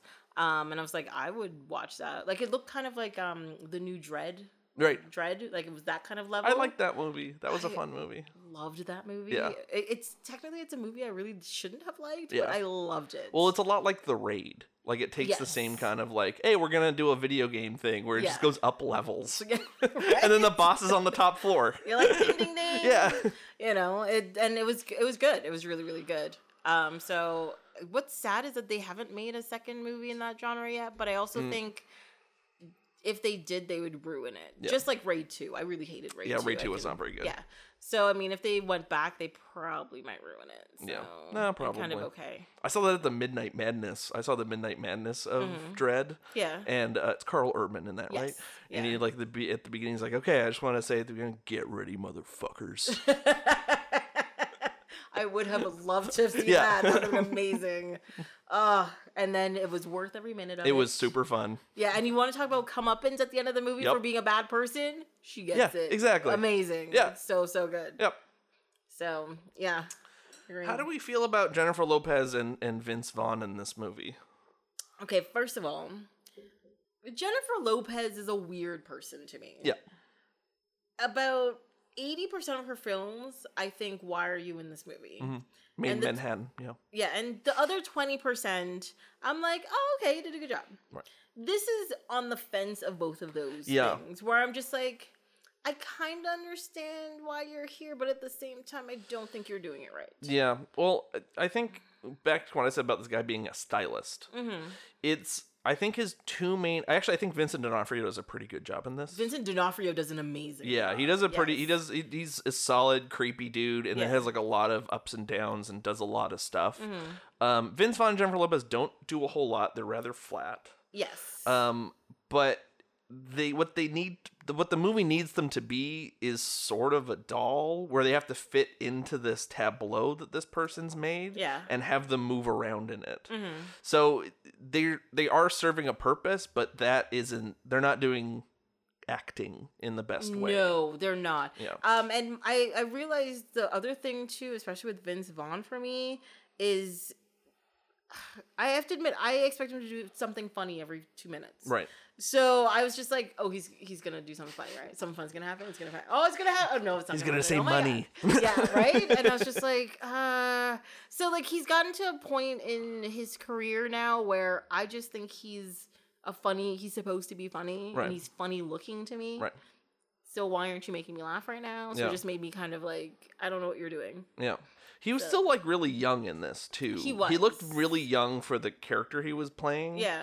Um, because he was already a DA before this, right? And then went to the FBI. Wasn't that the story? Yes, that's what that was the story was because he got some guy got off on a technicality and he said Yeah. this horrible story about some girl getting killed. Yep. And I was like, that was way too much detail than I needed. Yeah, that's Um, another one that they yeah. really needed to lean in. Yeah, and On how awful it is. Yeah, but I think, but I understood at that scene why it was really horrible Yeah. that what he did because he was really trying to convince her to go back and be like, no, you got to save these people because these horrible things are Yeah. happening. But also the details that he gave were unnecessary. Mm. Right. Mm-hmm. You know, it's just like you could just said he went in and killed this girl, not you know all of the other stuff which I don't feel like reliving right now. Yeah. No, I mean, at least it didn't show it. I'll give the movie the that restraint. Yes. Um, yes. that it didn't be like here's a flashback and it's everything's black and white and backwards. Yeah. And then like, oh my god, please no. Yeah. Yeah, yeah. So um even without the flashback, I was like, this oh is no, too it- much. yeah, no, It's it was it much. was you were cor- absolutely correct. Well, and the thing is too is with everything else you'd already seen in the movie, you could already sort of picture the visceralness Yep. of the scene that they were talking about, and Mhm. you're just like, mm mm, Mhm, nope, mhm. mm-mm, no, no, nope, don't need it. Yep. Um, so he's push he's pushing her to go in. Yes. Um, he doesn't seem to really grasp the severity of or the danger of. He's like, "Oh, you can do that? Yeah, do that." And he's like, "Wait, hold. Like, she could be seriously. Shut up. Go Ju- do it. Just go, do, yeah. it." And then he goes in and then he gets Yeah, it, and then you know? he's like, "Then why did anyone do that? No one should do that. Right? Have you been in there? Holy shit!" that shit's fucking messed up, man. It is messed up. You're just like, no, no. Because the whole time, like, after he comes out, the rest of the movie, he's just like, oh, Christ, what the hell? Oh my God, don't know. Just listen to what I'm saying. Like, that's him the rest I'm of the gonna movie. helicopter away. Yes. This is how quickly I need to leave. I'm not to take a car. I'm not to wait for people to tell me where to go. I'm to get in a helicopter and we're to fly away. That's it. That's all that's to happen. Because he makes like four phone calls and tells them, "Hey, get back get back to me and give Right. me information." And then he walks out of that room and gets onto a helicopter going nowhere. Right. He's just. I need to. I don't know where we're going yet. Let's just go. We just we just need to get away from here. Just. I'm going desert. Yes. Uh, please I take need- me to desert. I need nothingness and calm. Okay, let's just get out of here. That is it. And I was like, oh, okay, now now you understand. Gotcha. Okay. Um. Yeah. So then we go into after she goes back in a second time. Yes.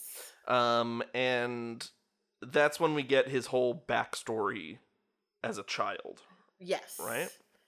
Now, this is the part I wanted to come back to because this has one of my favorite tiny details Okay. that weirdly, like, for a movie that is devoid of any humor, this made me laugh really hard.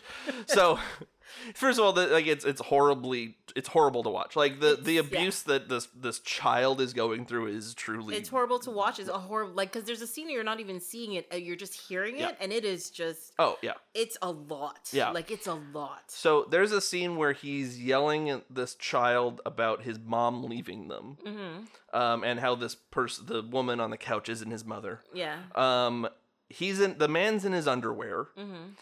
This is the detail. I, he's holding a leg of fried chicken, and he's using it to point. Okay. That was someone's idea.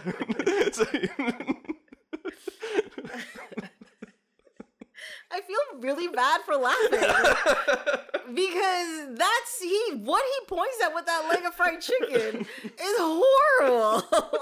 but now I'm just like, oh my god, he was holding some fried chicken. Oh jeez. but what I made the connection to a I'm minute sorry. ago. Hello, KFC product placement. Yeah, no, exactly.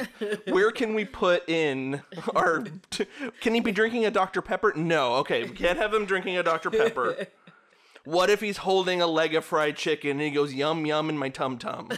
And he's like, no, I think we'll cut out the line. We'll have him keep the fried chicken, though. No yum yum in my tum tum. we'll just get him to point at some things. Yes.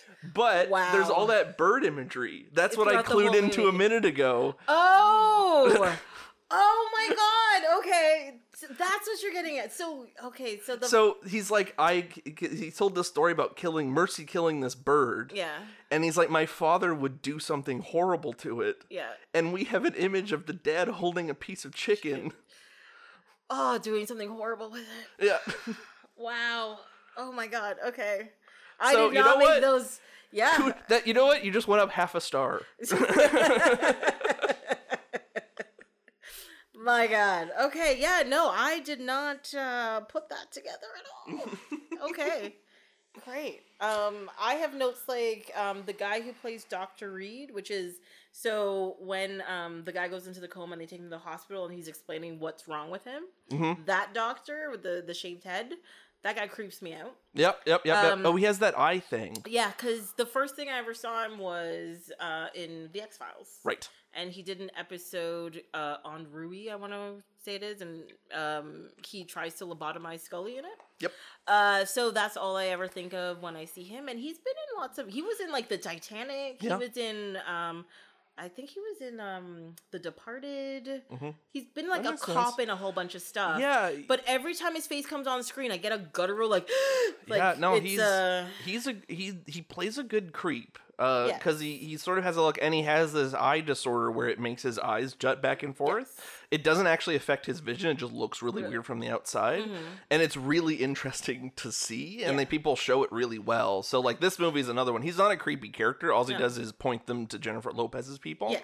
Um, but yeah, no, I, I get the same. I have the same thing, Yeah. and I couldn't even figure out why. And I've seen that X Files episode. I just didn't put it together. That's yeah, what it was. and uh, he plays. But no, but the the thing is too is that in every almost everything else, I think is only one other movie I've seen him in where he played a creepy character. Yeah. And everything else I've seen him in, he's played like a cop or like the good. I mean, he was in Constantine, and he played like that weird priest dude who would see the demons. Mhm. Well, I guess that's kind of creepy. But like most of the other things, he was like a cop. Like he was like the good guy yeah, you know, or he was helping the good guys in Yeah. some way. And it's just like this one instance that he did such a good job at playing this creepy dude. Yeah.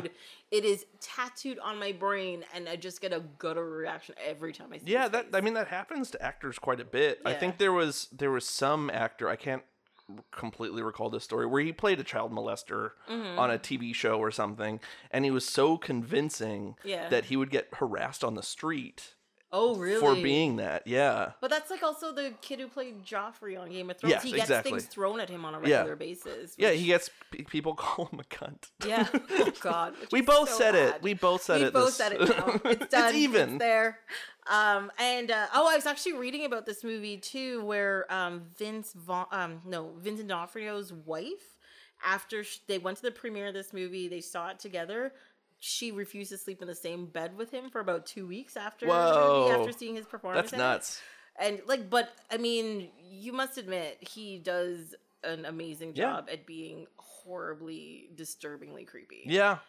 Yeah, no, but it doesn't look like him though. He also like it's a, it's an interesting. He plays the demon version of himself too, Yeah, right? he plays yeah both. and yeah. like he looks like a completely different person. Like it's it's pretty neat. Like how they do it. Yeah, how they do it. Yeah, no, I mean like his the makeup that they do on him to Mhm. show to have him as two different characters is pretty fantastic. pretty fantastic. Yeah. Yeah.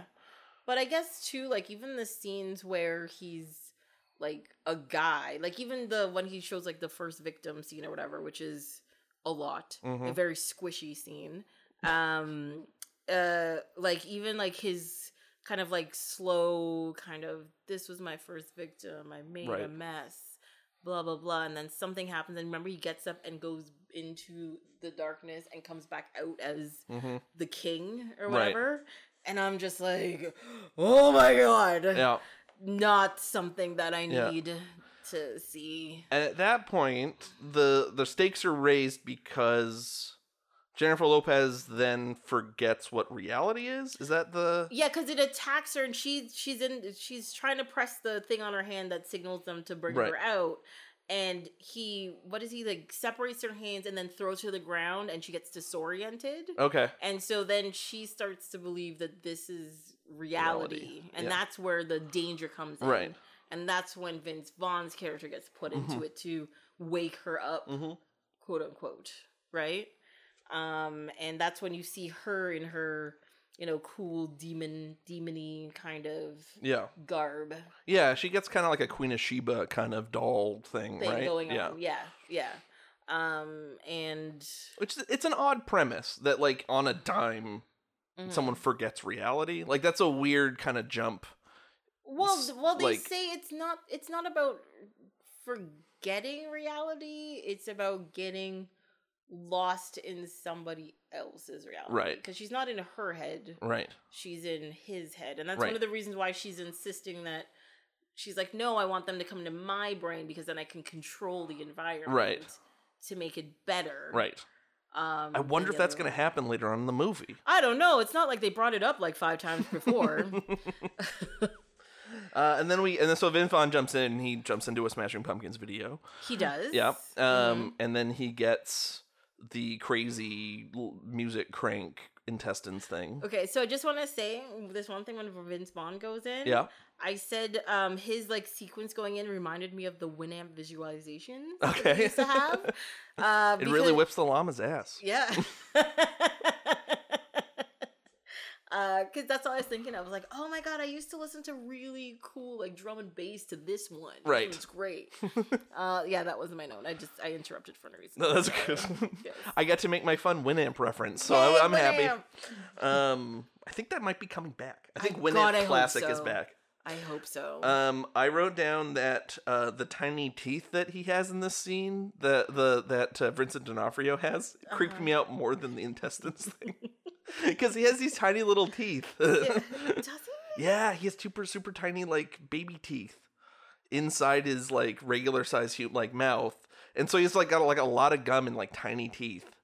Did. It freaked me out. I, that I is like it- the but the whole scene freaked me out. yeah no And then I started to anal- analyze the king's garb in that Mhm. scene when he's like rolling the intestine. I'm like, but that outfit is super whimsical. And if Yeah. he, if he just didn't have on that makeup and be all creepy, it would have been like Wonderland. Like, yeah, he would've been like. I mean, there's. I think there is a lot of Wonderland stuff in this one as well. Mhm. Like the scene where she fake goes in, where she thinks that she's still awake, Oh, but then doesn't, and she shrinks. Yeah. That I'm like, oh, it's an Alice thing. Okay, I get that. Mhm. Um, but yeah, no, he looks like he's in a parade float at the end of that. He's like, I'm the Pope of Whimsy. Except you're gonna cut open someone's stomach and roll their intestine Yeah. on a thing. Yay! yeah, the Pope of Whimsy. Look at my crazy hat. Yeah, and he does sit, sit there and giggle as he's doing. it. He's like, oh, Yeah, he sings a little. He sings a little song. Yeah. Um, Ugh. which is like I told you, I've been watching a bunch of Twin Peaks lately. Mhm. Um, he sings like the same song as like the killer does in Twin Peaks. Oh, There's like a little song, like a little ditty that he goes around. I don't want to spoil Twin Peaks for everyone because it's like a deep watch. Maybe.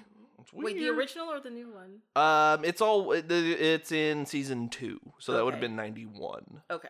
Yeah. So the original. Um, yes. Um, but he goes like, uh, but yeah, he sings a little ditty that's like, hey, that's what so and so sings, and oh my God. yeah, All right. I guess I should try and watch Twin Peaks again. Yep. I don't remember any of that. Gotcha. so she wakes up because Vince Vaughn says that her brother died. yeah, so it Or she- connects her yeah, with uh, reality. reality, Yeah, and then he wakes and up. And then she he bails up. Fast. Well, yeah. He's like, I'm out of here. Well, no, no, because that's when they follow the kid, and they the kid Yeah, shows them the room the first. tank, The yeah. tank, yes. Um, and then they, and then she's trying to connect with the kid, and he's like, "I figured it out," and grabs her. Is like, "We need to get out of Yeah. here," because he's had enough. Well, like he gets a clue because there's like the symbol on the tank is like the same symbol on the like carving table, Yeah, and I and I kind of went, did you guys not look into that?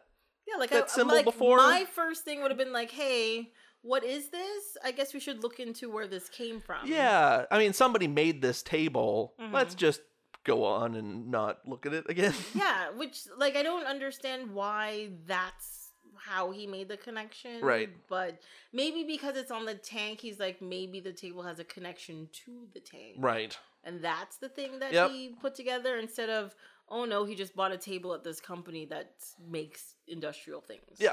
So You know they make tables and giant tanks. Yeah. Yeah. Duh. uh so yeah, I don't know. Like I think like I think that was like sloppy work. Yeah. At that point. Yeah. You're just like that's just It it was to jump to him doing the chase. Like he needed to get there really quick. Well, quick. they just needed to, I, I think they just needed a different clue, like not just one big clue, but like you know, in the room there's like five different symbols and you're just like, "Oh, I remember seeing this and all the symbols go together Yeah. or something." And then Mhm. he's like, "I think I know what it is." Mm. And then they do something compared to, "Oh, this symbol that we showed half an hour ago in the movie already." That we're just like, oh, carve like because they they showed it nice and clearly earlier on in Yeah. the movie, and then they show it again, and I'm like, okay, it's there. And then they go back and they're like, oh, it's on the table still. We're like, yeah, it's etched in there. It's not I gonna mean, go anywhere. I think that he didn't really know. He was just like, I need to get out of here. Here's my excuse. This this symbol. This there were thing. this is the I figured it out, everybody. I've got it. Let's get the fuck out with We've my intestines it! intact. Yes. You're like, it's not real. It's not real. They're there, right? Yeah. I like the first thing he wo- when he woke up was like, what? Yes. Uh, it was all there. Yeah. Not yum yum in my tum tum. uh yes so yeah and then they go on this chase and she decides to go back in and reverse Yeah, she the does feeds the worst scientist thing I think I've ever seen. yes Um, which is like I'm gonna lock everybody out and I'm Mhm. gonna bring him into my brain, Yeah. not knowing how that's going to work because she's yeah. never done it before. hmm Um, and my first note in that scene is she seems to think a lot of herself because she's She like does. the Madonna in her brain. yes Yeah, which is a heart shaped box video if- Mhm. for those keeping track at home. We're now in Yeah. in a weird half heart shaped box video and a Mhm. no doubt video. Well, actually, one of the uh, things that I noticed as well, because when I found out that the director did the uh, "Losing My Religion" video, so the scene where um, where he killed his first victim Mhm. uh, was right after was right where he was telling her the story about he had his first seizure when he was being baptized, Right. and that room looks like the losing my religion Right. video. Right. So it's like, oh, he's losing his religion. Oh, yeah. religion. and he backs into a corner. And then he backs, yeah. Yeah, and he's like, "That's me in the corner." Yeah. yes. Sorry, that was uh I, I needed to pause for a moment to take all of that in. It's fine. Uh, it's okay. um, and yeah, so you know, and then yeah, throughout the whole thing, it had a lot of, of course, religious references and well, the intestine thing is, was explained as being like a Christian torture or a something. torture device Yeah. from the Middle Ages to test for witches. I think it was Probably something, like that. Yeah, no, I mean that makes sense. Yeah, I, I love the fact that like back in the day to test if you're a witch is like throw them in a river. If he drowns, they're not a witch. But if they live, they're a witch.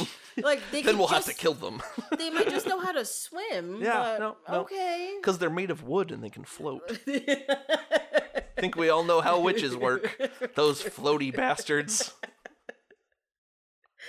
Uh yes. Uh, and one of them too was if you set them on fire. Yeah, If they live, they're a witch, and if they don't, they weren't witches. Yeah. And they're like, oh, once again, because they're made of wood. Wood burns. Wood burns. yes. Uh, I, I love I love history. It's great. um, It's full of fun. it is. It's full. It's it is. It Once you really, look really deeper, it's always LOLs. is. yes. LOL is totally the term I would use. The LOL ages, right? That's what it was.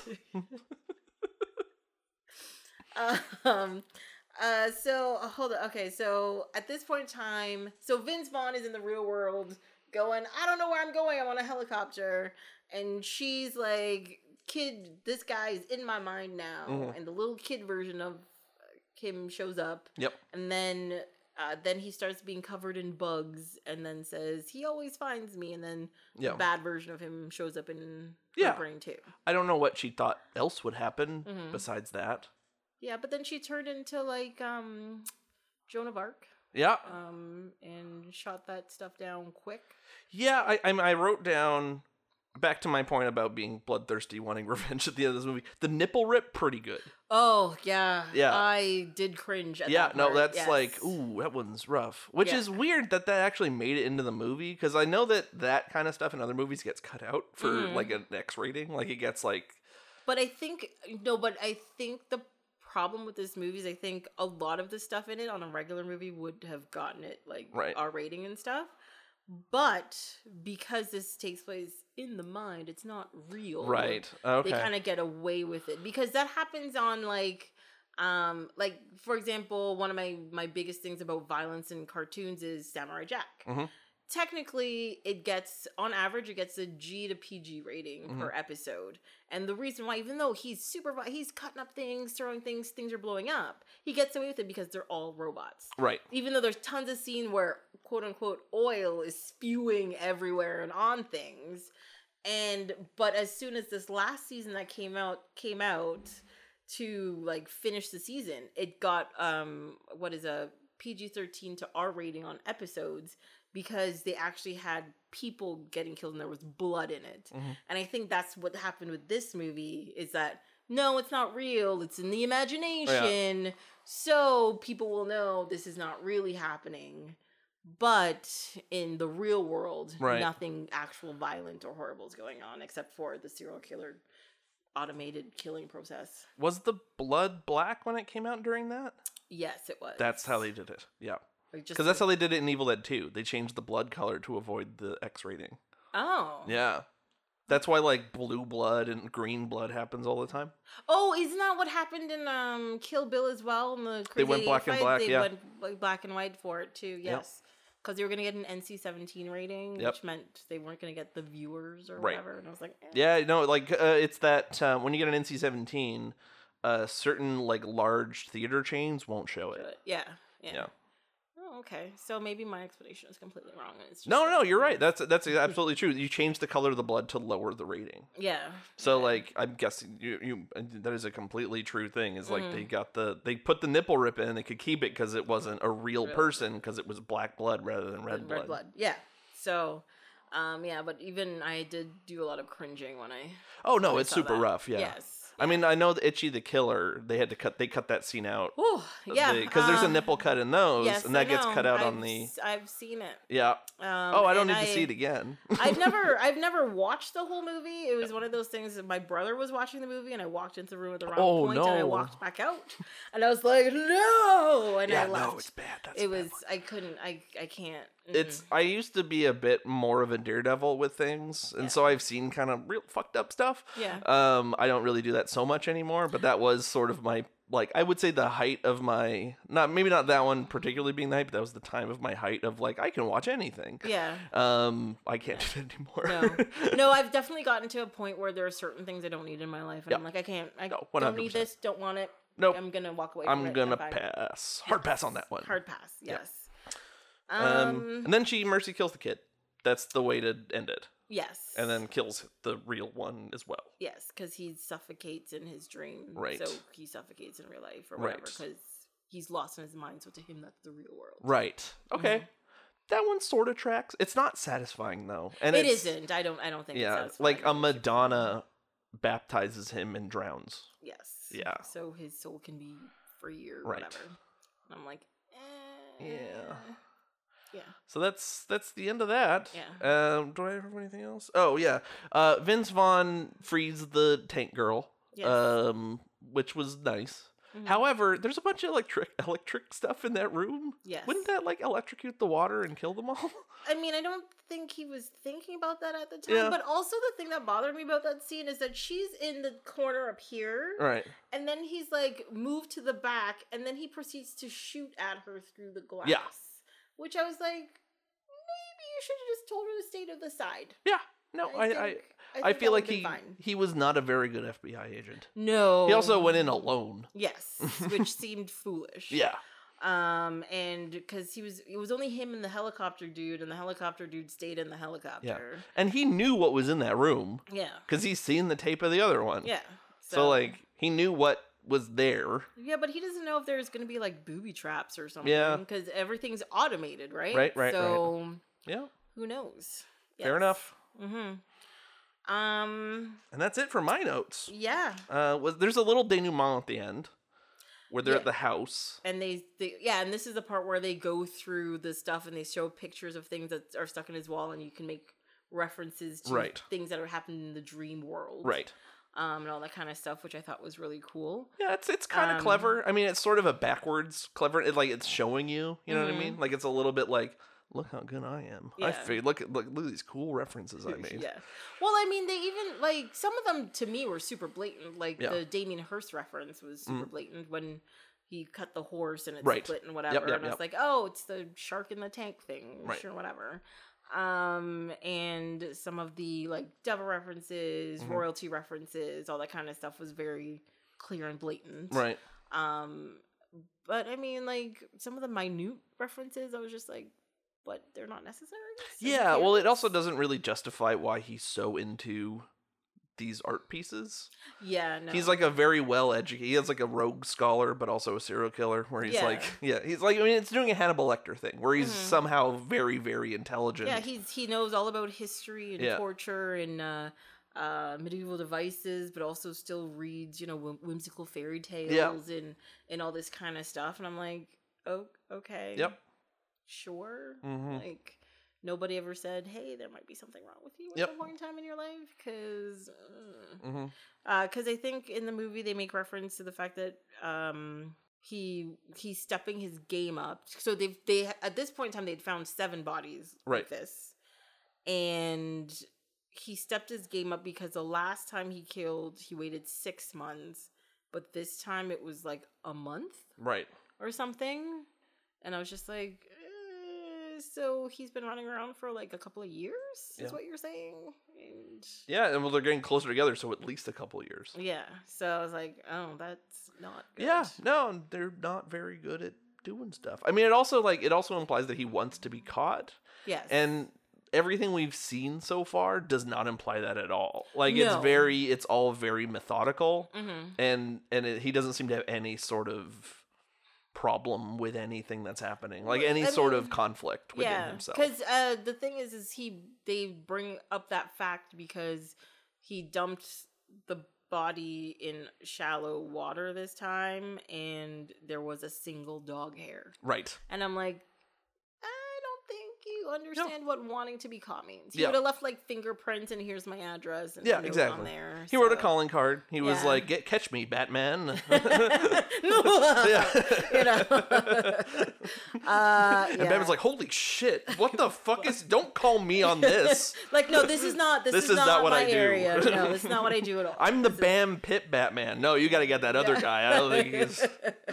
uh, can we get Christian Bale in the film? Yeah, Thank no. you. Okay, he'll come for you. Uh, yeah, no, yeah, but um, I was very disturbed by the end of this movie. And Yeah, it's it also sort of weirdly posits like capital punishment as being mercy.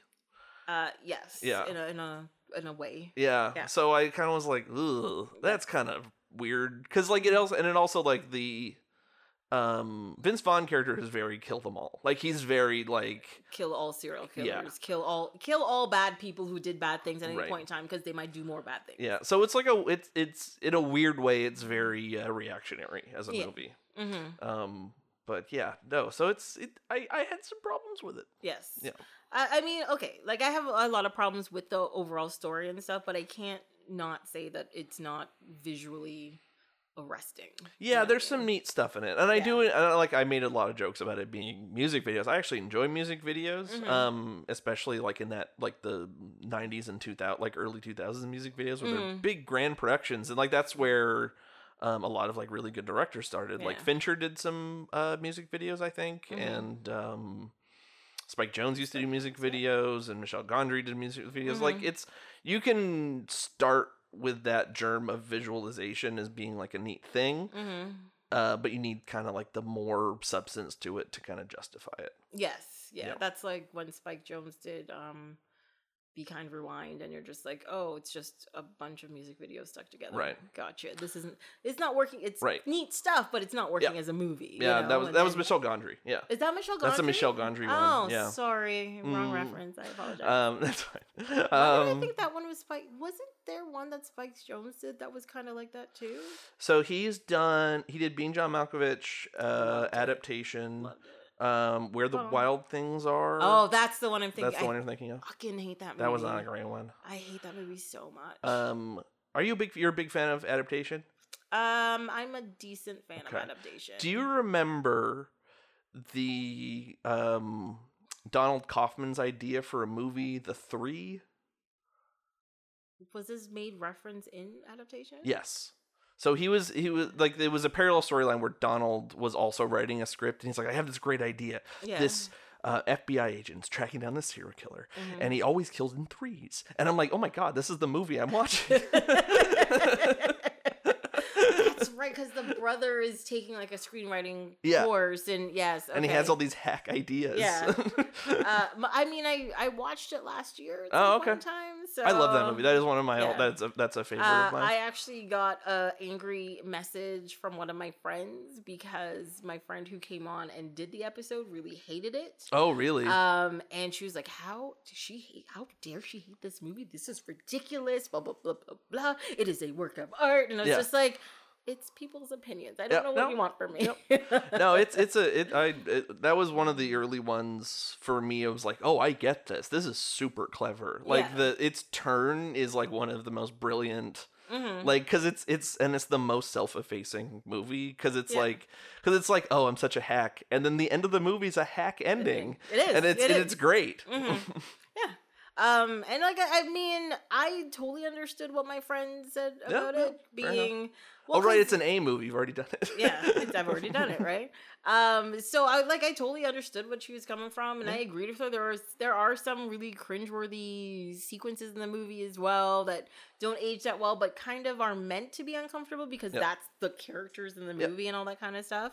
But I also get why it's considered to be a great movie just because of how the movie's put together. Yep. So we kind of went back and forth on that whole thing. Yep. So yeah, no, it's good. yeah. Well, I get it. this is more of a Donald Kaufman movie.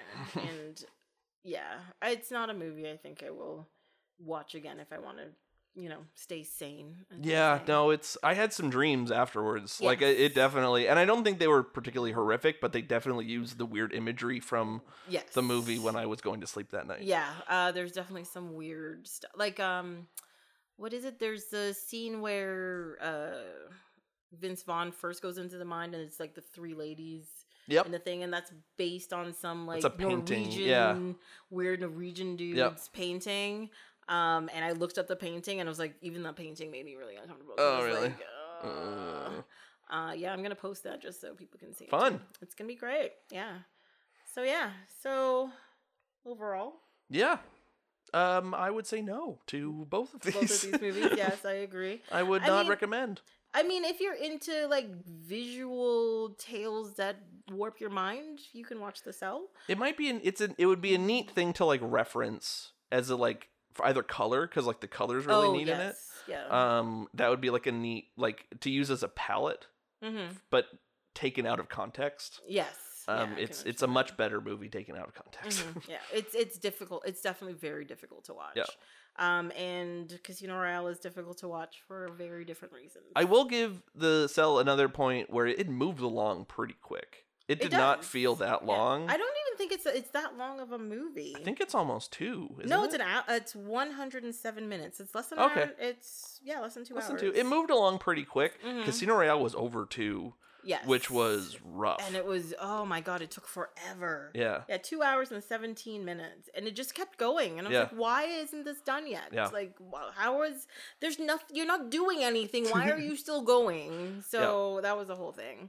Um, but yeah, Yeah, this was fun. I enjoyed this again. yes. Um, we did not go for three hours this time, I don't think, because last time we went so long. I think I was sweating from talking. You're like, oh my god, I've talked too much. well, anyways, yes, this was fun. Thank you for being here. Oh, you're very welcome. Um, we'll definitely have to get you back for maybe more I would enjoy it. upbeat or Yeah. just generally better movies. Sure. whatever, you, whatever you want. I'll, I'll take all comers. I did. I, I devoured these with a fervor. Yeah, well, because you Um, said at one point in time you're like, I like the weird stuff. Yeah, give me some like, weird stuff. I just said. I've I've been going through Twin Peaks, and that is weird Yeah. as weird can Um, go. and I think the one thing you said you wouldn't do was Requiem for a Dream. yeah, I don't want to watch that. which is again. totally fine because I had a friend who saw it on the list. She's like, I have to do this movie. I'm like, what is wrong? Have fun. I am not looking. I'm I'm glad it's down the line, but I'm Yeah. still not looking forward to doing that episode at is- all. I, I don't know if I recounted this last time I was here, but I watched it once when I was like 13, oh yeah, and I, it fucked me up real bad. Um, and then when I was like 16 or 17, I was like, this can't be as bad as I remember. And I watched like the last like half hour of it. I'm like, oh my god, this is so much worse than I remember. I've watched the movie exactly once. yeah, because I bought the DVD because somebody recommended it to me. I was like, it is such a good movie, blah blah blah. And I think I was in like HMV or something, and it was on sale. I was like, ooh, ten bucks, whatever, I'll get it. Sat, went home on a nice, warm, sunny day, put it in, and I was so at the end of that movie, I was so happy. It was like middle of the day, nice, not raining or anything, because I probably would have died. yeah, Like it just no, that's it's just it's ugh. yeah. No, I don't take drugs. That Yeah. is, Yeah. I get it. Uh, yeah, I'm Don't take you, drugs. Tell show little kids that movie. They'll never take drugs Nope. in their life. They'll be fine. I am a testament to that. Yes. yes. Uh, again, well, that's it for this episode of Off My Shelf. um, until next time, you can follow along on Instagram and Twitter at Oh My Shelf, or you can send me emails at ohmyshelf at gmail.com. On the next episode, we'll be talking about the movies Chaos Theory and Chasing Amy. Hope you'll be here to listen.